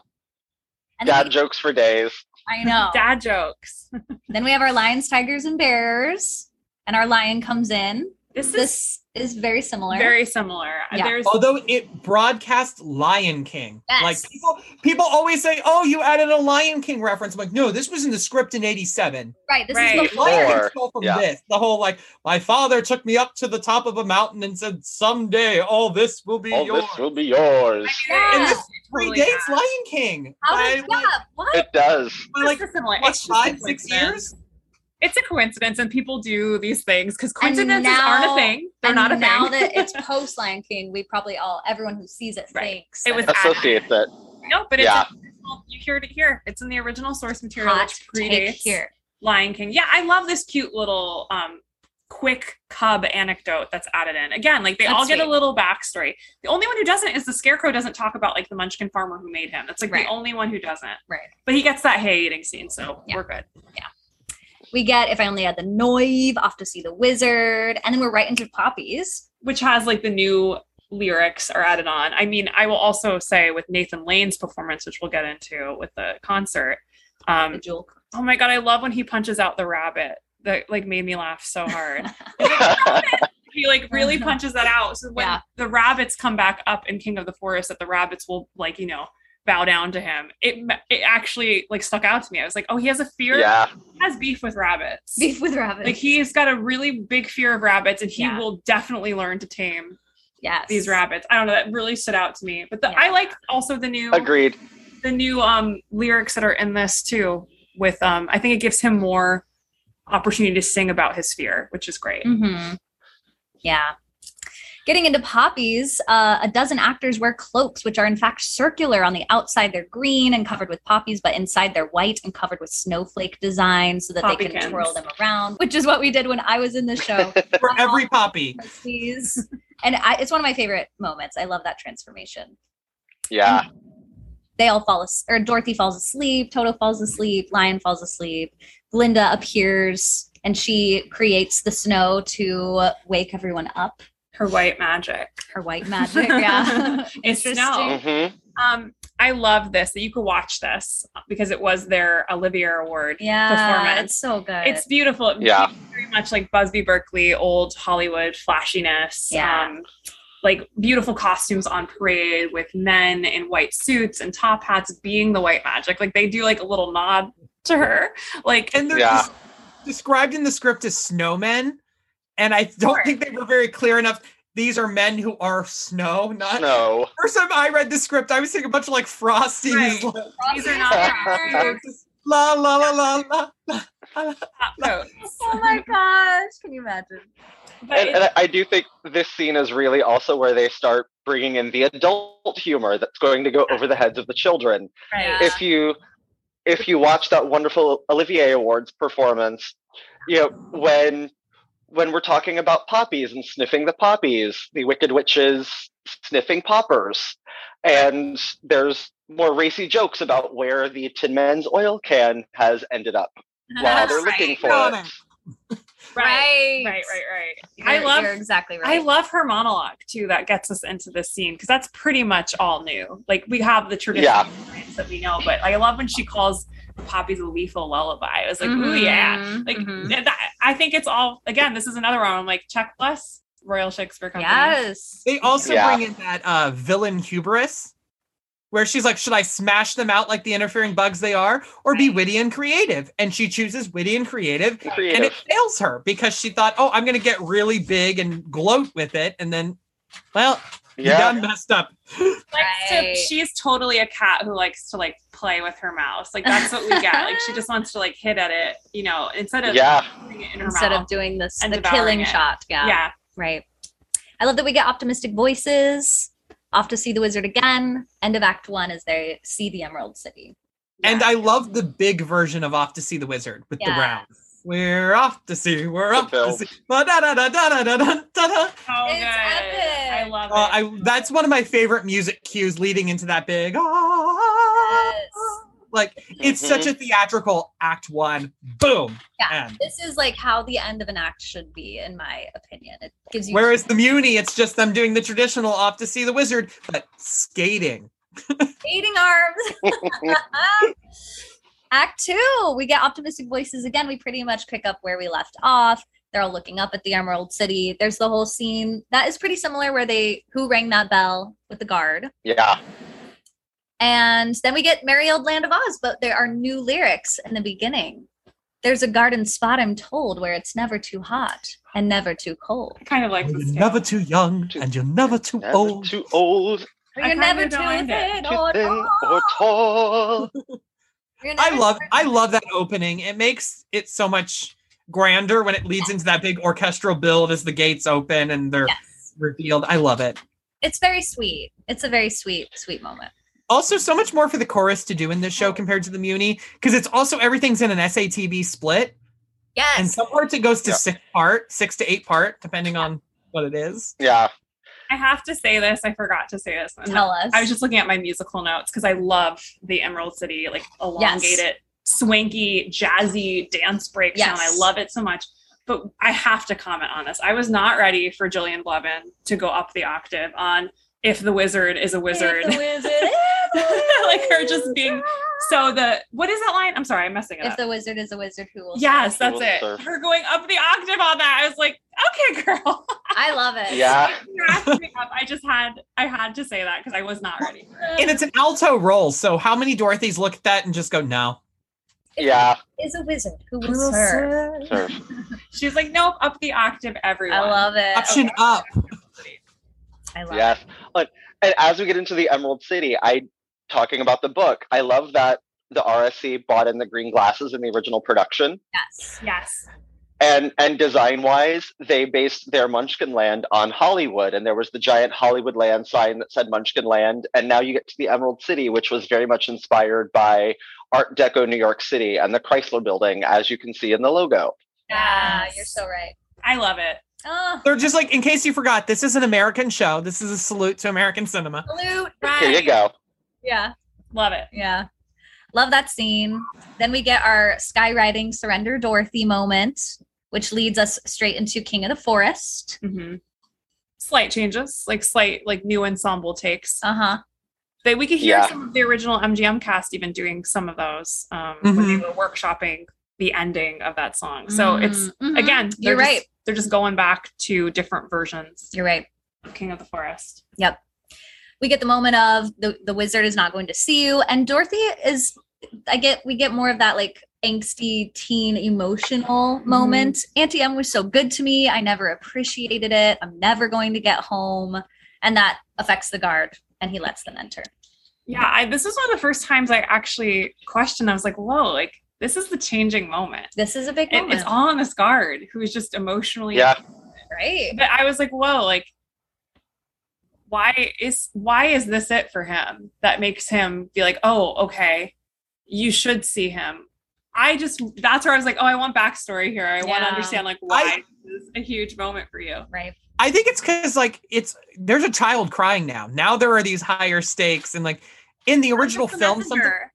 yeah. Well, and in the original film, I strongly believe that all those Frank Morgan characters are the wizard in disguise, and Yeah. that's how he knows what's going on. So I think to him, he's like denying them because he knows he doesn't have magic, Like, oh shoot. and he's like, shoot, okay, I have to at least let you talk to me, but then I'll send you off so you get murdered. Okay, we'll be good. Right. He'll be the mess.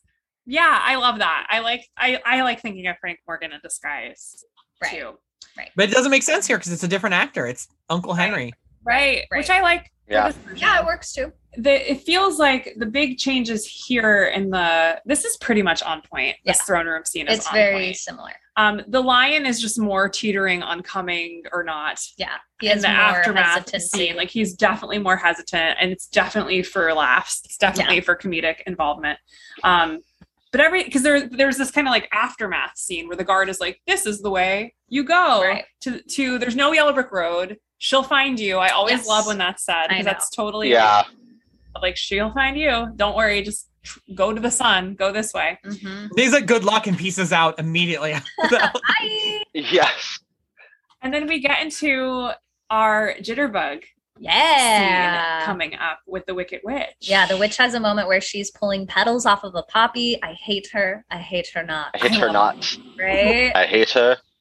I hate her not. The Winkies are singing our yo yo yo ho. they try to like get like a what does that mean? But they're like Yeah, they don't really. oh, it's an old Winky marching song. meaning Song. roughly, right. yo, yo. Leo. I love. I just kind of like love her. Like next time I decide to take over an entire nation, I should check their intelligence first. Right. First. They also I think Yeah. wanted to give the guard a little bit more than you've killed her. Like they're like You let's give killed her." him a little bit more in this scene here. Just so you know Right. who he is. Well, Yeah. and she also calls in Nico earlier and consults Oh, Nico because Nico's like, we can't just go take these ki- kids. You know, you got to do like.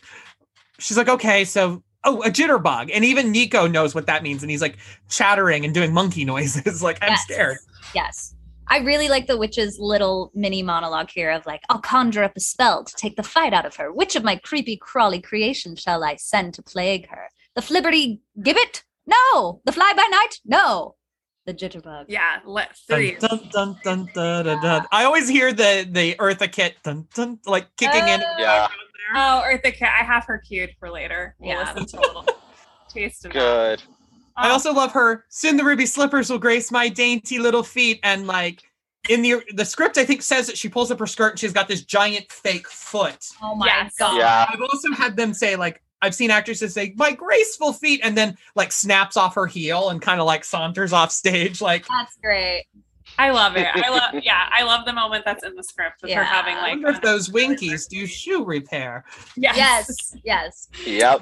Really. And then we're in the haunted forest and we have the whole extended jitterbug song. There's a reprise, there's a whole dance. It's extensive and I- exhausting. I think it's creepy how the jitterbugs at the end of the song scream come and get them at the sky and then that's the cue for the monkeys and then Monkeys. They're So exhausted. many- Your turn.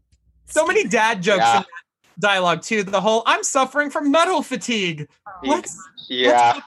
let's, I was sit this kind of one rolling out. my eyes A little Look bit. at the size of them boys. yeah. Those aren't birds. They're monkeys. Everyone on stage in unison, flying. monkeys. Flying monkeys. That is right there. That's pantomime. Like, yes, you're Yeah. right. because I'm sure what it was is the monkeys probably weren't actually flying. So they're like, look up, flying monkeys, and then the monkeys come bounding in from the That wings. is so funny. I do love how like the Tin Man that that's left in. Like he gets snatched and taken. I was like, oh, so we got to fly the Tin Man in this scene. You just made that, You a just made that for necessity. yourself. unless people just cut it. I assume if they can't do it. I just thought it was funny that they left that. I was like, oh, I probably would have cut that Special moment. effect. They also have Yes. They also leave the weapons from the film, but they have the jitterbugs actually. We see the jitterbugs steal the weapons, Take them. which is what was supposed to happen in the film, and just suddenly they're gone. I also like that they Yeah. were using prior signs too than the uh, than the um, I turn back if I were you. There were some Yeah. prior signs that they saw Yeah. that they mention as as a lead up.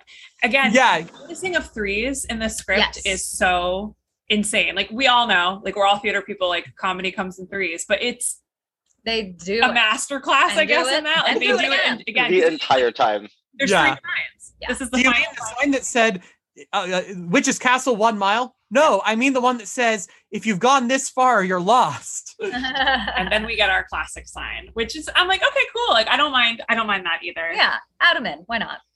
Our flying monkeys take Dorothy and Toto away. The scarecrow's straws scattered all over, which is kind of cool to Uh-huh. see done on stage. They they have to go sort of fix him, and they tell the lion, "Hey, you're leading us now," which he's not too excited about doing. No, he's really not. no. Talk me out of it. And now here we get the witch's castle. The witch is going to throw Toto into the river, which prompts Dorothy to Or eat him. e- She Ooh, also like Yeah. jokes about like Yeah. Feast on Devil Dog. right. yeah. There's like a lot of like food. scary. He's gonna be See, food. who said that this witch is not scary enough? Come on. Yeah. I- Is he Yeah. a water breed? He better be, because that's where we're gonna throw him if you That's don't. Yeah, terrifying. like, what- Yeah, He loves it. There's joy in Yeah. the torture. Terrifying. Yeah. Which prompts Dorothy to she just say- relishes every moment. Oh, and this is also the corpse scra- scraping the slippers off the corpse scene. Oh yeah, Yes. that's coming. Up. Yeah, These scenes are scary. Not gonna lie. Uh, the witch reaches for Dorothy's slippers. That does not work out. Toto ends up running away, and then this is where Dorothy sees Aunt M in the crystal ball, which is a cool special effect that did not work once when I was on stage, and it was quite. awkward. I like that they. You I, saw her. I saw her in my imagination. That's all Yeah. that matters. Yeah, that's all that matters. This is I like that that- that this moment is there. It's it's emotional. yes. We cut to Lion, Scarecrow, Tin Man. They are concocting a plan. They decide they're going to steal the Winky uniforms, and we get that little Winky scuffle and costume change on on stage, which is super cute. And then we have our Over the Rainbow reprise, She's back. which I am so happy about. But I love it. we did not give the note that we gave to Judy Garland to like completely trash our Completely hearts. break Like just down. like squeeze our hearts, make them like Right. turn into putty. They were Make like them bleed. Yeah, it's like let's Right. soften it a bit. It's Right. well done, I Yeah. think, in this version. I like where it sits. Yeah. Mhm. The We are friend- also officially into only musical reprises till the end of the show. Right. You're right. Yes. That's all we have now. All we have. There's really not that You're many right. songs. After Jitterbug, that that is it. I also love That's that they brought back in like this little aftermath moment once the friends come come in to rescue. Yes. They try to do the I hope my tail holds out. Oh, oh, oh. they try to like Oh my they try to Yeah. like put all that back in, which I was like, oh, that's cute. Like they're Yeah. giving a nod to that moment that they clearly cannot do Yes. Yes. Mm. here, which is really sweet. Yes. And then every millennial who's ever done this show, when they yell to the window, the whole ev- chorus backstage to the Oh. wall. Tell me Ah! that I'm not the only one who's done a production where that gets yelled at least once in rehersal.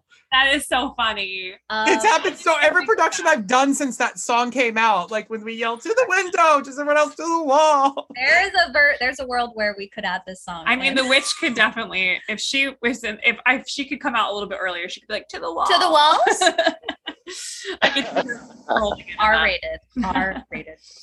This is our moment, our big moment. The witch has fire on her broomstick. She's going to burn the scarecrow. Dorothy grabs the water bucket, throws it on the witch's broom. It gets onto the witch. And here's her melting monologue. Oh, you cursed brat. Look what you've done. I'm melting, melting. Oh, what a world. What a world. Who would have thought a good little girl like you could destroy my beautiful wickedness? Oh, Yeah. oh. So Pretty much many the same, O's. right? That's like, that's pretty much it. That feels right. Pretty much verbatim. Yeah. Yeah, yeah, most of that scene is, except for the added, you know. Again, they broadcast another famous musical. Uh, cover your ears if you haven't seen Wicked. Her taking the broom to the scarecrow. Don't you want to be my old flame? Yes. Which is so funny. Again, yes, I Again, wrote they're that broadcasting. They're like The Simpsons. They're like, this is going to happen on Broadway in the next twenty years. Like these. they were Yeah. down. That is pretty. I didn't even connect it to Wicked, but I didn't know. I was like, oh, the old flame line. Yeah. That's interesting. It's Like, the what same a as- change. If they had kept the scarecrow cutting down the chandelier, they could have been like, we called it on Phantom too. Actually, Phantom opens like two months before this show, so they couldn't. Hilarious. oh, we get Ding Dong the Witch is Dead. Yes, the You killed reprise. her. Another cut song that I'm sad was cut and happy to see back. Yes. Yes. Yeah. And then we get our whole throne room scene again with Oz, with the wizard being revealed. This feels similar. Hmm. Mhm. Yeah, this is pretty. Yeah. This is the scene. Uh, there's a few. I It's have Beat by beat. a clip for later. That is funny. This is where they're just like, get her home. yeah. Wrap it it's- up. let's Because look- as an actor, by the time you get to this point, I will tell you if you're playing one of the Fab Four, you're dying. You're ready You're to tired. Four songs are like Yeah. let's get through the dialogue. on a not like um adaptation note, on a more like oh, like um questioning why a character does something. I this is the first time I was like, why does the wizard specifically have these things? Like, what were these things for him? Like, why does he have a, a heart ticking clock? Why does he have a s- like? What is that As a certificate prop for? master. why what is that medal for like we i think made jokes when we covered the scene that he just is like he's that guy that you go over the house of who's like just got dollar store stuff like ready to like hand out He's like, here's Yeah. like he just has like props for days but i was like why does he have these things Right. right. like i wish if oz the great and powerful were good i wish that they would have answered this like we would have his backstory like him getting these items Ooh, that could be From- an interesting. I was like, this is interesting. I never thought about it. It was like the first time this has come up. Like, why does he have these this could items? be a fan fiction that we write. Yeah, another fan. Yeah. Well, what, one of the things that I find interesting to think about is, you know, he he came in a balloon. He didn't bring a, a lot of things with him. Right. He yeah, maybe had a few things, but remember, he's taken over Ozma's throne room and Ozma's palace. So he's been he he's been there alone for how many years, hiding away from the world. What does he have to do other than to pilfer everything in the palace? Mm-hmm. That's a great point. Like, it's probably not his. So if we're, I was thinking about Oz the Great and Powerful for as much as I do not like that film. I was like, okay, Yeah. they like because they were planning to continue this on, right? They were going to do three films. They were going to go. Oh wow. a little bit further into this, but they did not. I was like, oh, it would have been cool to see if they did go on. Like maybe Glinda, that's her ticking heart clock that Right. she Oh, gives him or something. That'd be cool to explore. Yeah. I mean, I don't love the Glinda wizard romance at all. Like I'm not, I'm not Tara really here does for it. No. I just think he's a mediocre dude that does not deserve witches. He doesn't deserve witches liking him. You know what I mean? Like I want I wish they were Yeah. calling him out rather than like cat fighting over him. Mm. Like it's just like, oh, that's kind of just like a, a trashy storyline, I feel like. We could Yeah, go into I- that another time. But Yeah. you know, we all feel things Yeah. about Oz. The Wicked Witch would have told him off and been done with it. I, I was like, oh, Yeah. really wish we could have gotten a little bit more wizard backstory in some way. 'cause I would have Yeah. loved to see what people would invent for why does That he would have be so these cool. why? Yeah. Right. Well, back to our story. I can't answer that today. Today. So Next time you will hear about it, I'm sure. He's an old Kansas man. He's a premier balloonist from the Miracle Wonderland Carnival Company. And this all follows as usual. And Dorothy finds out, okay, perhaps he can help get me home in his balloon. We have the whole balloon scene. yes, Toto runs off. The wizard flies away in his balloon. yes. The wizard says the guard ruined his exit. And then Glinda appears and basically is like, yo, girl, you could have done this a long time ago. This all pretty much follows as usual. She clicks her heels. There's no place like home. Before that, she says goodbye to all of her friends. Yes. And now here's our ending. So the script tells us that Dorothy ends up sort of near the front of the stage with Toto lying down. Everyone runs in and discovers her, saying that they were afraid they almost lost her. A lot of similarities here. Rescue team. they are a rescue, They're a rescue team. team. Right. Yeah. It's we very just- Return to Oz. That's what I was just gonna say. It reminds me of it completely. Dorothy just laying in the dirt and Yes. Uncle Henry and them running in with the blanket. Yes. They had just seen it in theaters. This is They, yeah, they, they traumatizing. stole that from Return to Us. right. And Well, remember, everyone Return to falls Oz was back in. filmed in London. Right. Yeah. John Kane, you stole this from Return to Us. They didn't want to bring the house back in just to strike it for a curtain call. I know, Right. right? Yeah. I know. With it. Right. We I, are not about to do this, that. I think this is one of their biggest changes that they did Right. was make it a rescue team. Yeah. Um, also, like they not they make a, a reference to Aunt Em hitting Dorothy with slippers, being like Yeah, the "Mom, in a flipper. way She scolds her." Right? What? That made me laugh. Frightening. But what's the goodbye scene beforehand? Did she get to say goodbye one on one to all of her friends? She Uh-huh. did. Yeah. Oh, Okay. I think it And just- she also contextualizes Scarecrow being her favorite and saying, you're right. You're Scarecrow, you were my first." first friend here. And every time I do it, like Dorothy is directed to take Scarecrow by the arm, step away a few feet. You know, don't say it right in front of the other. my favorite. Yeah, in front of everyone. I'll miss you most of all. you hear that? Can I say I did that once to my parents when I like I didn't mean to, but I was like, "Mom, I'm gonna miss you more than anyone when I go to college." And my dad was like, "Um, excuse me." So I know firsthand this can cause drama. It's like the MySpace top ten. Yeah, like there's like no. be doubt. careful what you say. Yeah, like not that I want to presence it too much, but that moment in the Angeloid Weber version, he does have the Tin Man and Lion basically just say, "Really, Dorothy?" they they respond to that. So I would appreciate that in an SNL skit. Like that's like Right. such we an don't SNL need it. uh, skit. Yeah. in the- yeah, Just it hand it, ju- it everything- kind of kills the vibe. because there is a sweetness to it. Because she met him first. Sorry, did Yeah, Sorry about you. Sorry, you weren't in the cornfield. you weren't there. I was Sorry all about alone. it. Sorry about it. That's all. Sorry. That Sorry that they didn't originally write a romance between us in Kansas Right. right. with our material. Miss Gulch is um Miss- injured. Poor Miss Gold. She- the telephone pole broke She, her um, leg. Oh yeah, she can't. She can't move. I guess. my right now. gosh. And everyone's kind of celebrating it. for- Yay! I mean, they could have been like, it brained her and she's dead. Yeah. Right. yeah. They'll never come after your dog again. There's no place like home. Like home. Like, Oh da, da, da. Oh my She- god. And Miss Gulch died in the storm. What do you- Oh Sorry. yeah, they're just. they There's let him- no place like home. Oh, I got the dog as the as the Got the prop dog. here. oh, gosh. Yes. And then we It's end. very much like why? Why did this just happen? Why is this happening? Yes. We end with Dorothy basically being like, "No, this really happened. Y'all were there." They're like, "Ah ha ha! It was a dream. No, no, no." And okay, then- well, where's the house? Because I'm in the yard. right. Tell me, tell me Yeah. more about this. yeah, she's like really convinced She's- for a while. yeah. It bothers me. She mentions the field mouse again, which is sweet. yeah. The field mouse. They're like, comes in. "What?" You gave me a whole sack Yeah. of kittens in there. What I does know. that She does mean, sound- Hunk?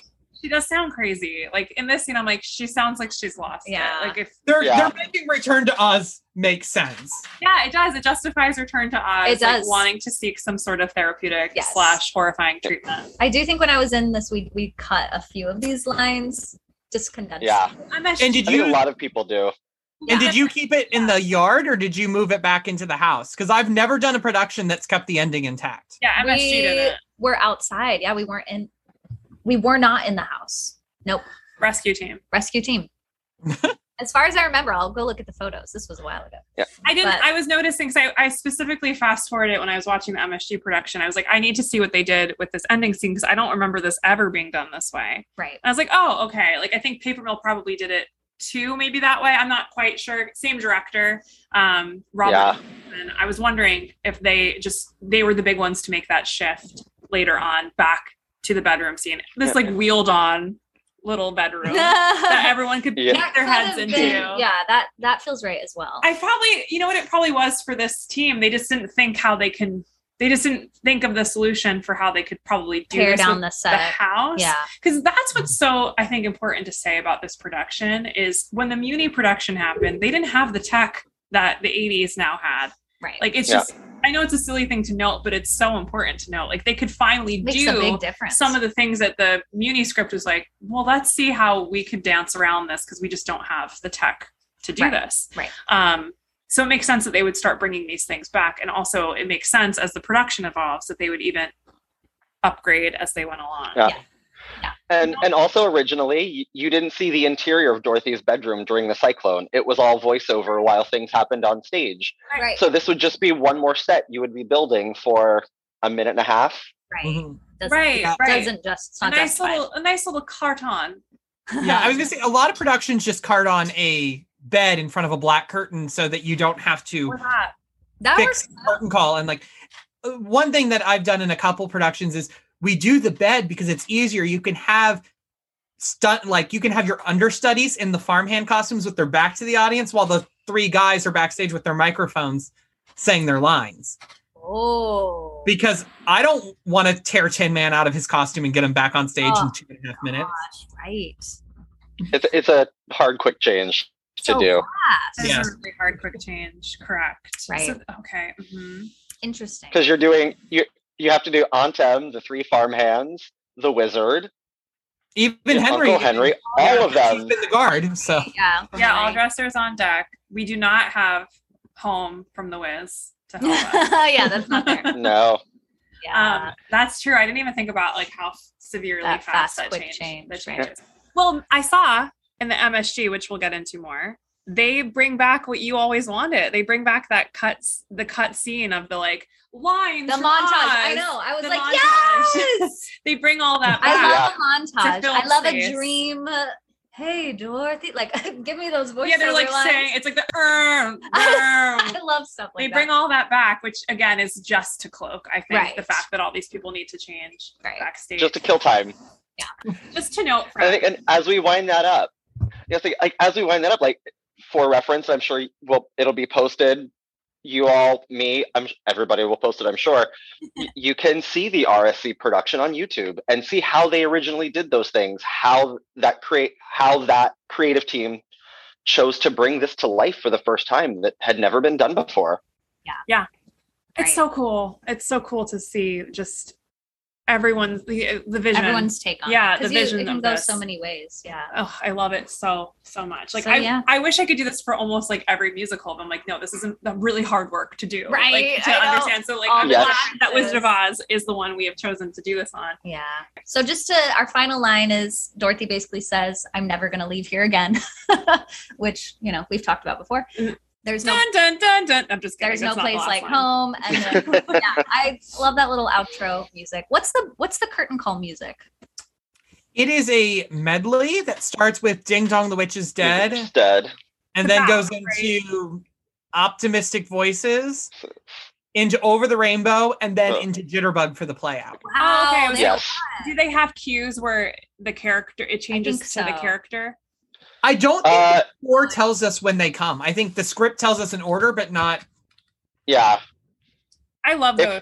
I know. I love those kinds of That's the Sister best. Act had that, I and I know. loved it. Like I, love the finale of Sister Act for that reason because it cued. it usually it usually works out that like the Fab Four appear on the dun dun dun dun dun, dun that. like because it it's uh optimistic voices and then builds and then bursts into over the rainbow and then that's for the big grand bows and then Yeah. full company bow then it goes into bum bum bum bum dun dun I dun, love dun, and that's like the play out and if they don't close the curtain fast enough you usually get the company just kind of freestyling it to be like all right Yeah. we're gonna get off this stage now Eating our- Time Or to go some home. productions- Some productions actually will then do a a repeat and have the company sing over the rainbow, Over the rainbow. and then bring the com- the curtain down. Aw, that's cool. I love what happened. And then the rocket ship comes out. and then there's a Throwback. rocket And ship. then the rocket. ship. I eventually love what happens with the Over the Rainbow reprise. I'm like, let's hear it again. Do it again. Let's hear it again. Do it twelve And more I- times. Little concert. That's my favorite one. I was like, everyone passing the baton, but they're all like in different vocal like registers. It's amazing. Love it. Like They're some people ma- are they sprouting, some people are speak singing. I was like, making it I work. love this so much. Yeah, everyone's like a ballad. Then you get that somewhere. Yes. Here that's, for it. That's Phoebe Snow, right? Phoebe Snow. Like, yeah, yeah. Over the rainbow. It's amazing. We'll get into that because it's real excellent. Yes. Okay. All right, tell us what happens after. Okay. All right. We're going to skip around a little bit, but okay. So this RSC production, like we said, had two years um, that it happened as a holiday tradition, not annually, I guess, as they had hoped to have happen, but it does get done so much in England um, since the 1987 production. But let's come to our soil of America. Our soil. for the debut production in 1988, starring former Olympic gymnast Kathy Happy Rigby. Rigby. She's in everything. Yeah, she Absolutely already had insane. sunk her teeth into this role. She had already done a Muni version of this. Ah. Um, but what's really cool to note here is Lara Teeter um, would play the Scarecrow, who would go on to Ah, do the MSG so production good. and go on to do the tour that would follow the MSG production. He also just was known for being a modern day Ray Bolger. He was nominated for On Your Yes. Toes in Yeah. the 80s, which in the role that Ray Bolger created on film. So there's a cool, Yes. this is a thing to know. Like That's cool. we see this going back just to bring back some history. We see this with um, Fred Stone, um, the original Scarecrow in the 1902 extravaganza. Ray Bolger saying how much Fred Stone mattered to him and how he just that's why Ray Bolger fought for the Scarecrow when he was initially cast as the Tin Man. He always wanted to play the Scarecrow because he loved Fred Stone. So just kind of is like keeping this That tradition. this alive. tradition that these men kind of find themselves in the former, which is cool. Yeah. I love that. Yeah, That gives and me I, a thrill to read. and I will give full credit to Lara Teeter for really shaping how I've played Scarecrow Mm. Love because he that really song. took he helped make that bridge from film to stage. So that when I started doing it on stage, I'm like, okay, well, what Ray does isn't working here. Ooh, Lara did something really cool. So um, I love him. I think he's phenomenal. Yeah, Oh, he's He was wonderful in the role. yeah, he's wonderful. It's cool to see clips of him. And this production was, of course, produced at the Long Beach Civic Light Opera, which is a now defunct um, Ah, theatrical Sad. company. Um, Yep. But I was listening a little bit to an interview with Kathy Rigby today. I was trying to see if I could find anything with her, like talking about Dorothy, clips of hers, Dorothy. Haven't come up with anything, There's a but shirt. y'all know.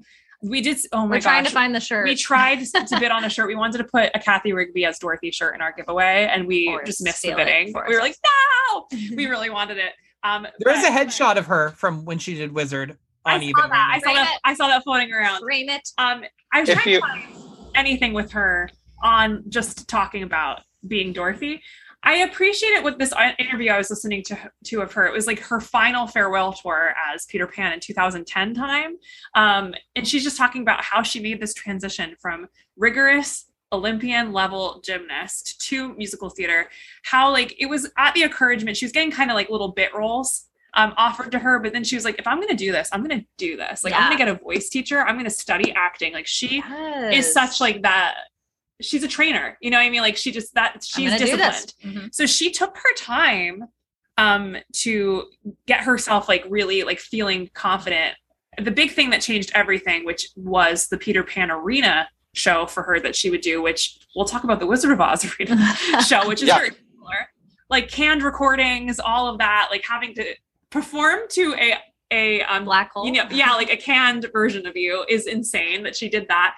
But then she was like, no, I don't want to do that anymore. I really want to do theater. And Dorothy was one of her introductory roles. And Aw. that's really sweet. I mean, she would get, she would not, she would not take away the candle from Judy Garland, but she, I think it's safe to say, we were, my husband and I were talking about this yesterday. There's not many actors who do not originate roles that become associated with that role later on. There's not Right. many. But she's one, I would say, with Peter Pan for sure. arguably. Yeah.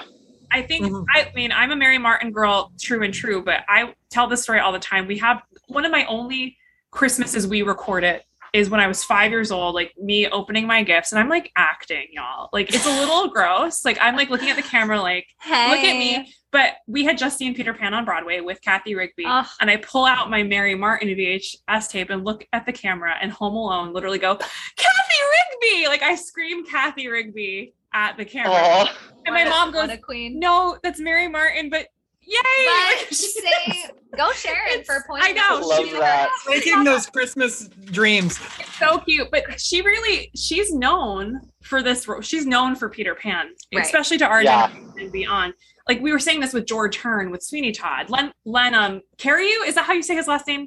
Carryu. Yep. Len Carryu was the originator of the role Sweeney Todd, but we I think associate George Hearn. There's I can't think of many people who have done this, who've really taken a role and like I You think of associate them, with that right. person more than the original. But Kathy Rigby is that. So just wanted to give a shout out to Kathy Yes. Rigby, who is the only Olympic gymnast who has a Tony nomination.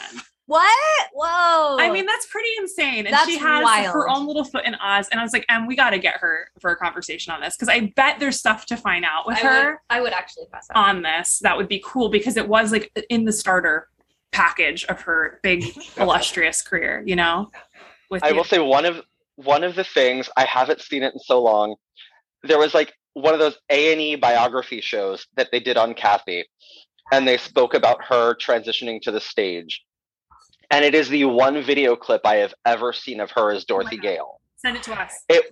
yeah it was it was the video was just of her rehearsing the tornado scene being swept up into the tornado in the flying harness i i, I know there are audio uh, bootleg clips out there of her playing dorothy Okay. but that that little rehearsal clip is the only video i've ever seen of her do that and i also have that long beach uh, program with the production photos I love it. I and love it is I need that. i i love it so much I will I say also- I also think like if we saw her as it, you know that foot was pointed when she was up in the air. Like you know she was up in the air with like the monkeys were like, oh my god, like Did she's she- probably like in a pose. Did of she some kind. tumble at all? I'm sure she had to. They had i'm to, sure like during somewhere Jitterbug, did they have her do like a back handspring? Like, right or the flying. I mean, but her gymnast skills would have been used in both Pan and Wizard of Oz because those harnesses they are like they take athletic technique.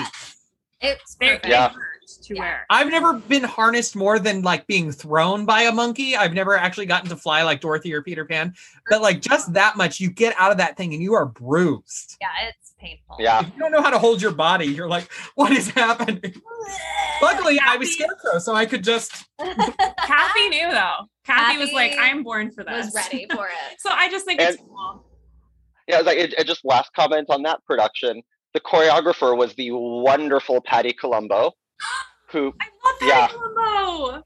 yeah, she choreographed that production.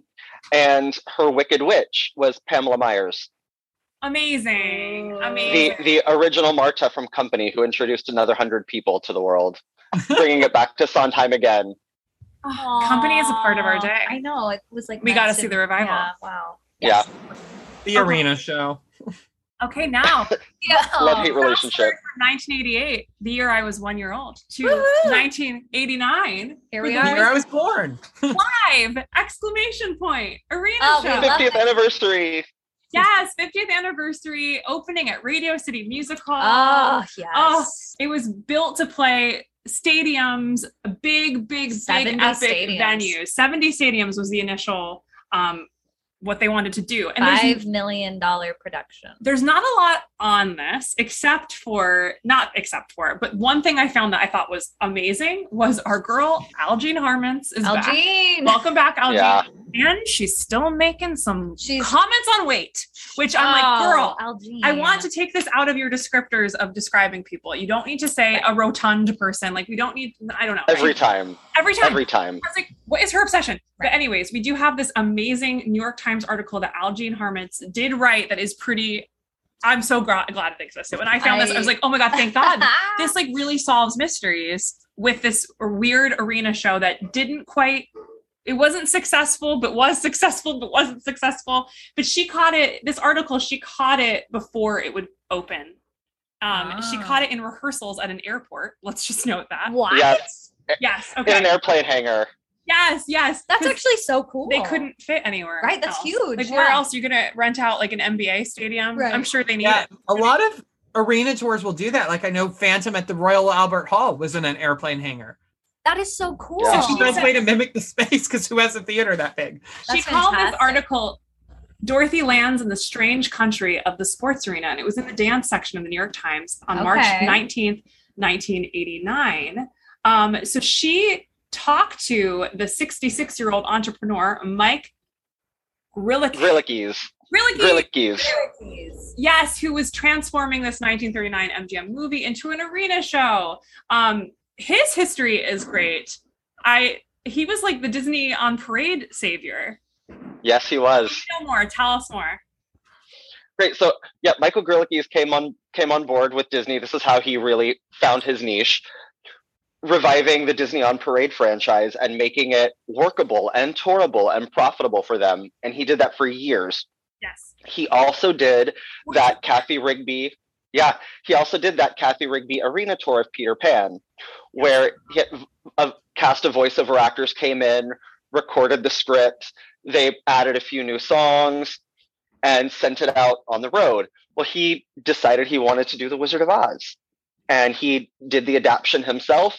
He found this this wonderful creative team, this cast. They pulled this 23 year old uh, Grace out of Las Vegas to be the Dorothy. Yes. And the I the saw cast recorded all the dialogue with their own voices, but then they used the actual MGM song soundtrack for all of the musical numbers. And that. He out went this directed the show too, right? He not only yes, and he directed it. it. It was his baby, it was his brainchild. I actually have the souvenir program if anybody's interested in pictures or scans. Yes. right We here. are. Like, Yeah, we're- we, we will make that happen.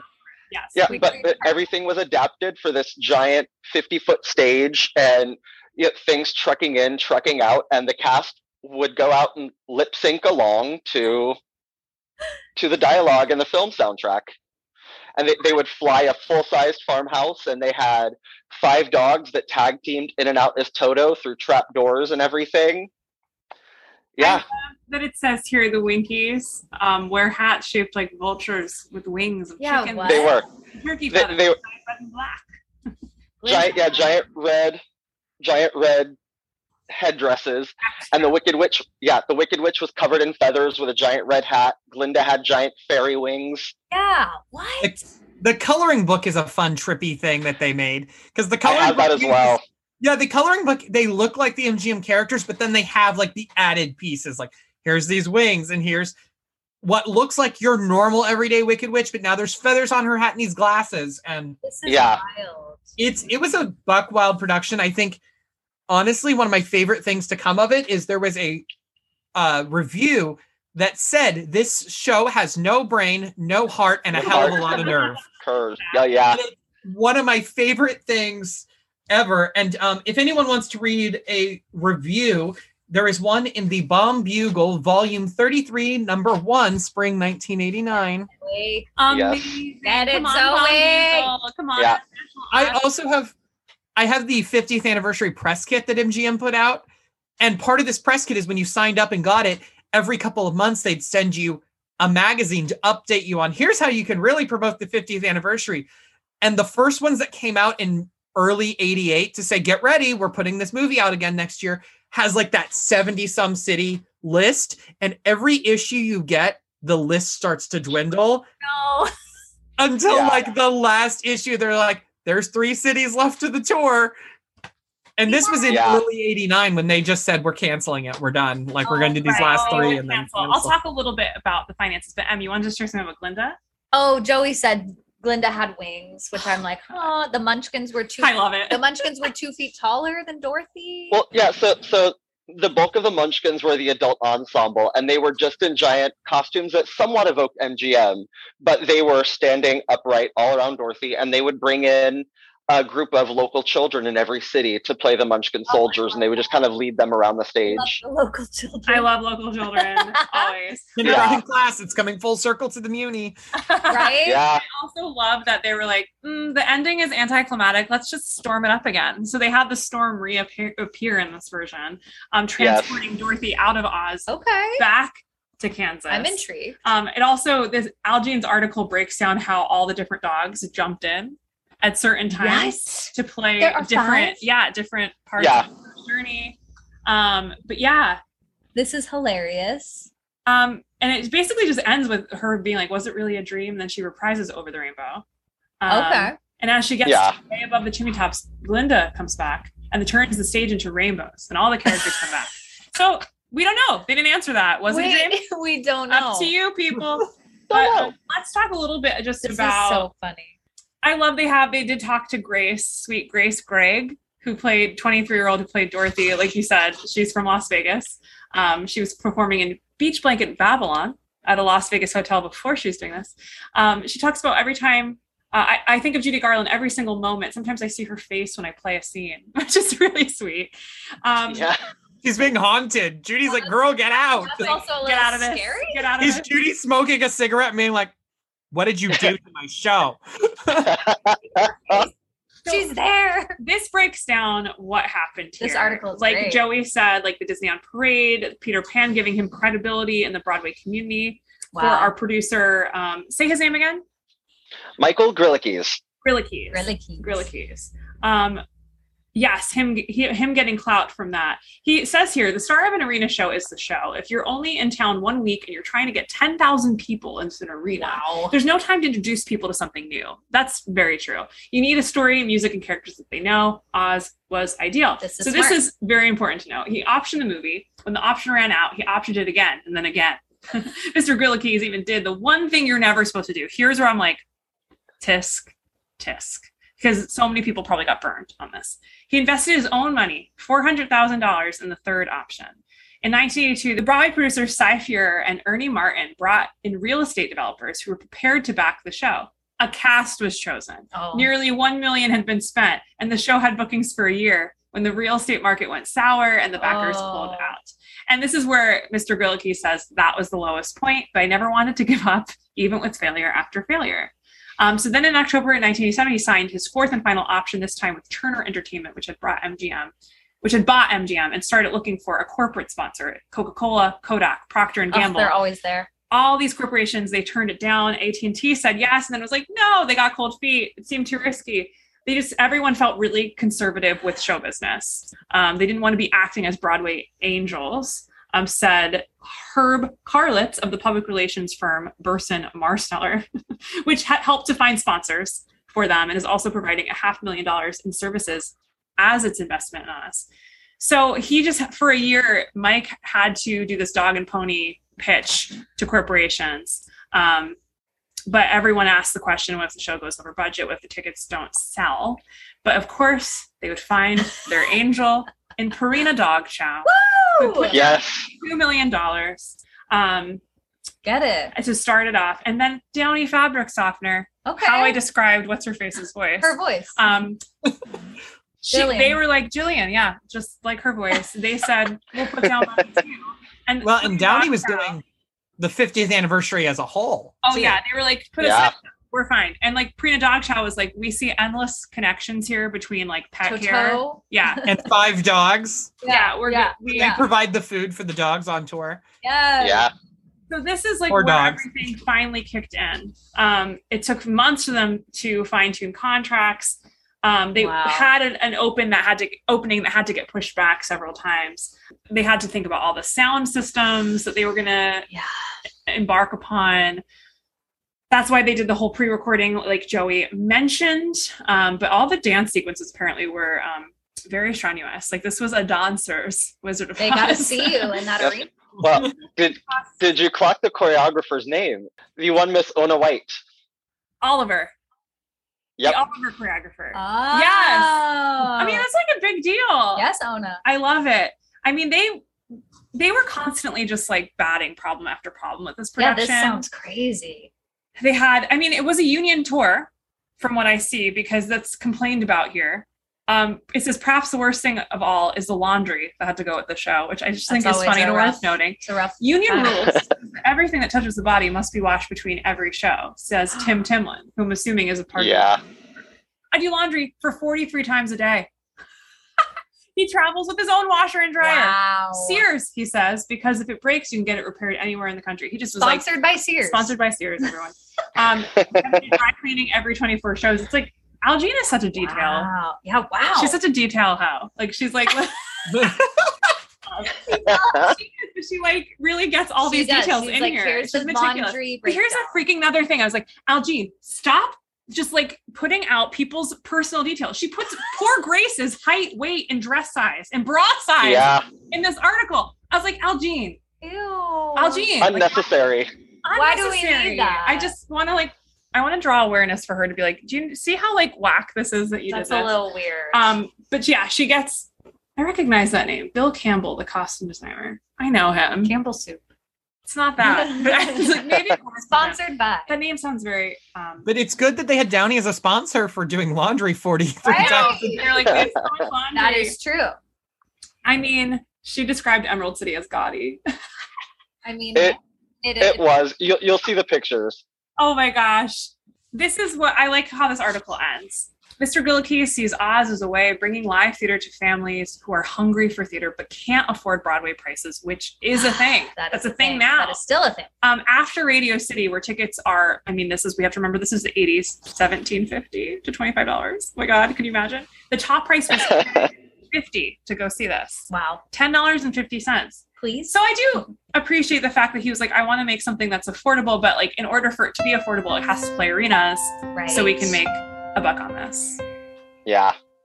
Yay! Yeah. I mean, we're getting real nerdy now. Like it's getting this is this is in depth. This is so fun, and y'all are amazing. Yes, like thank you so I'm much. learning so. You're much. amazing. Well, thank you. Love that we mentioned it. Yes. Yes. Yes. Yes. Thank you so much for listening to Down the Yellow Brick Pod.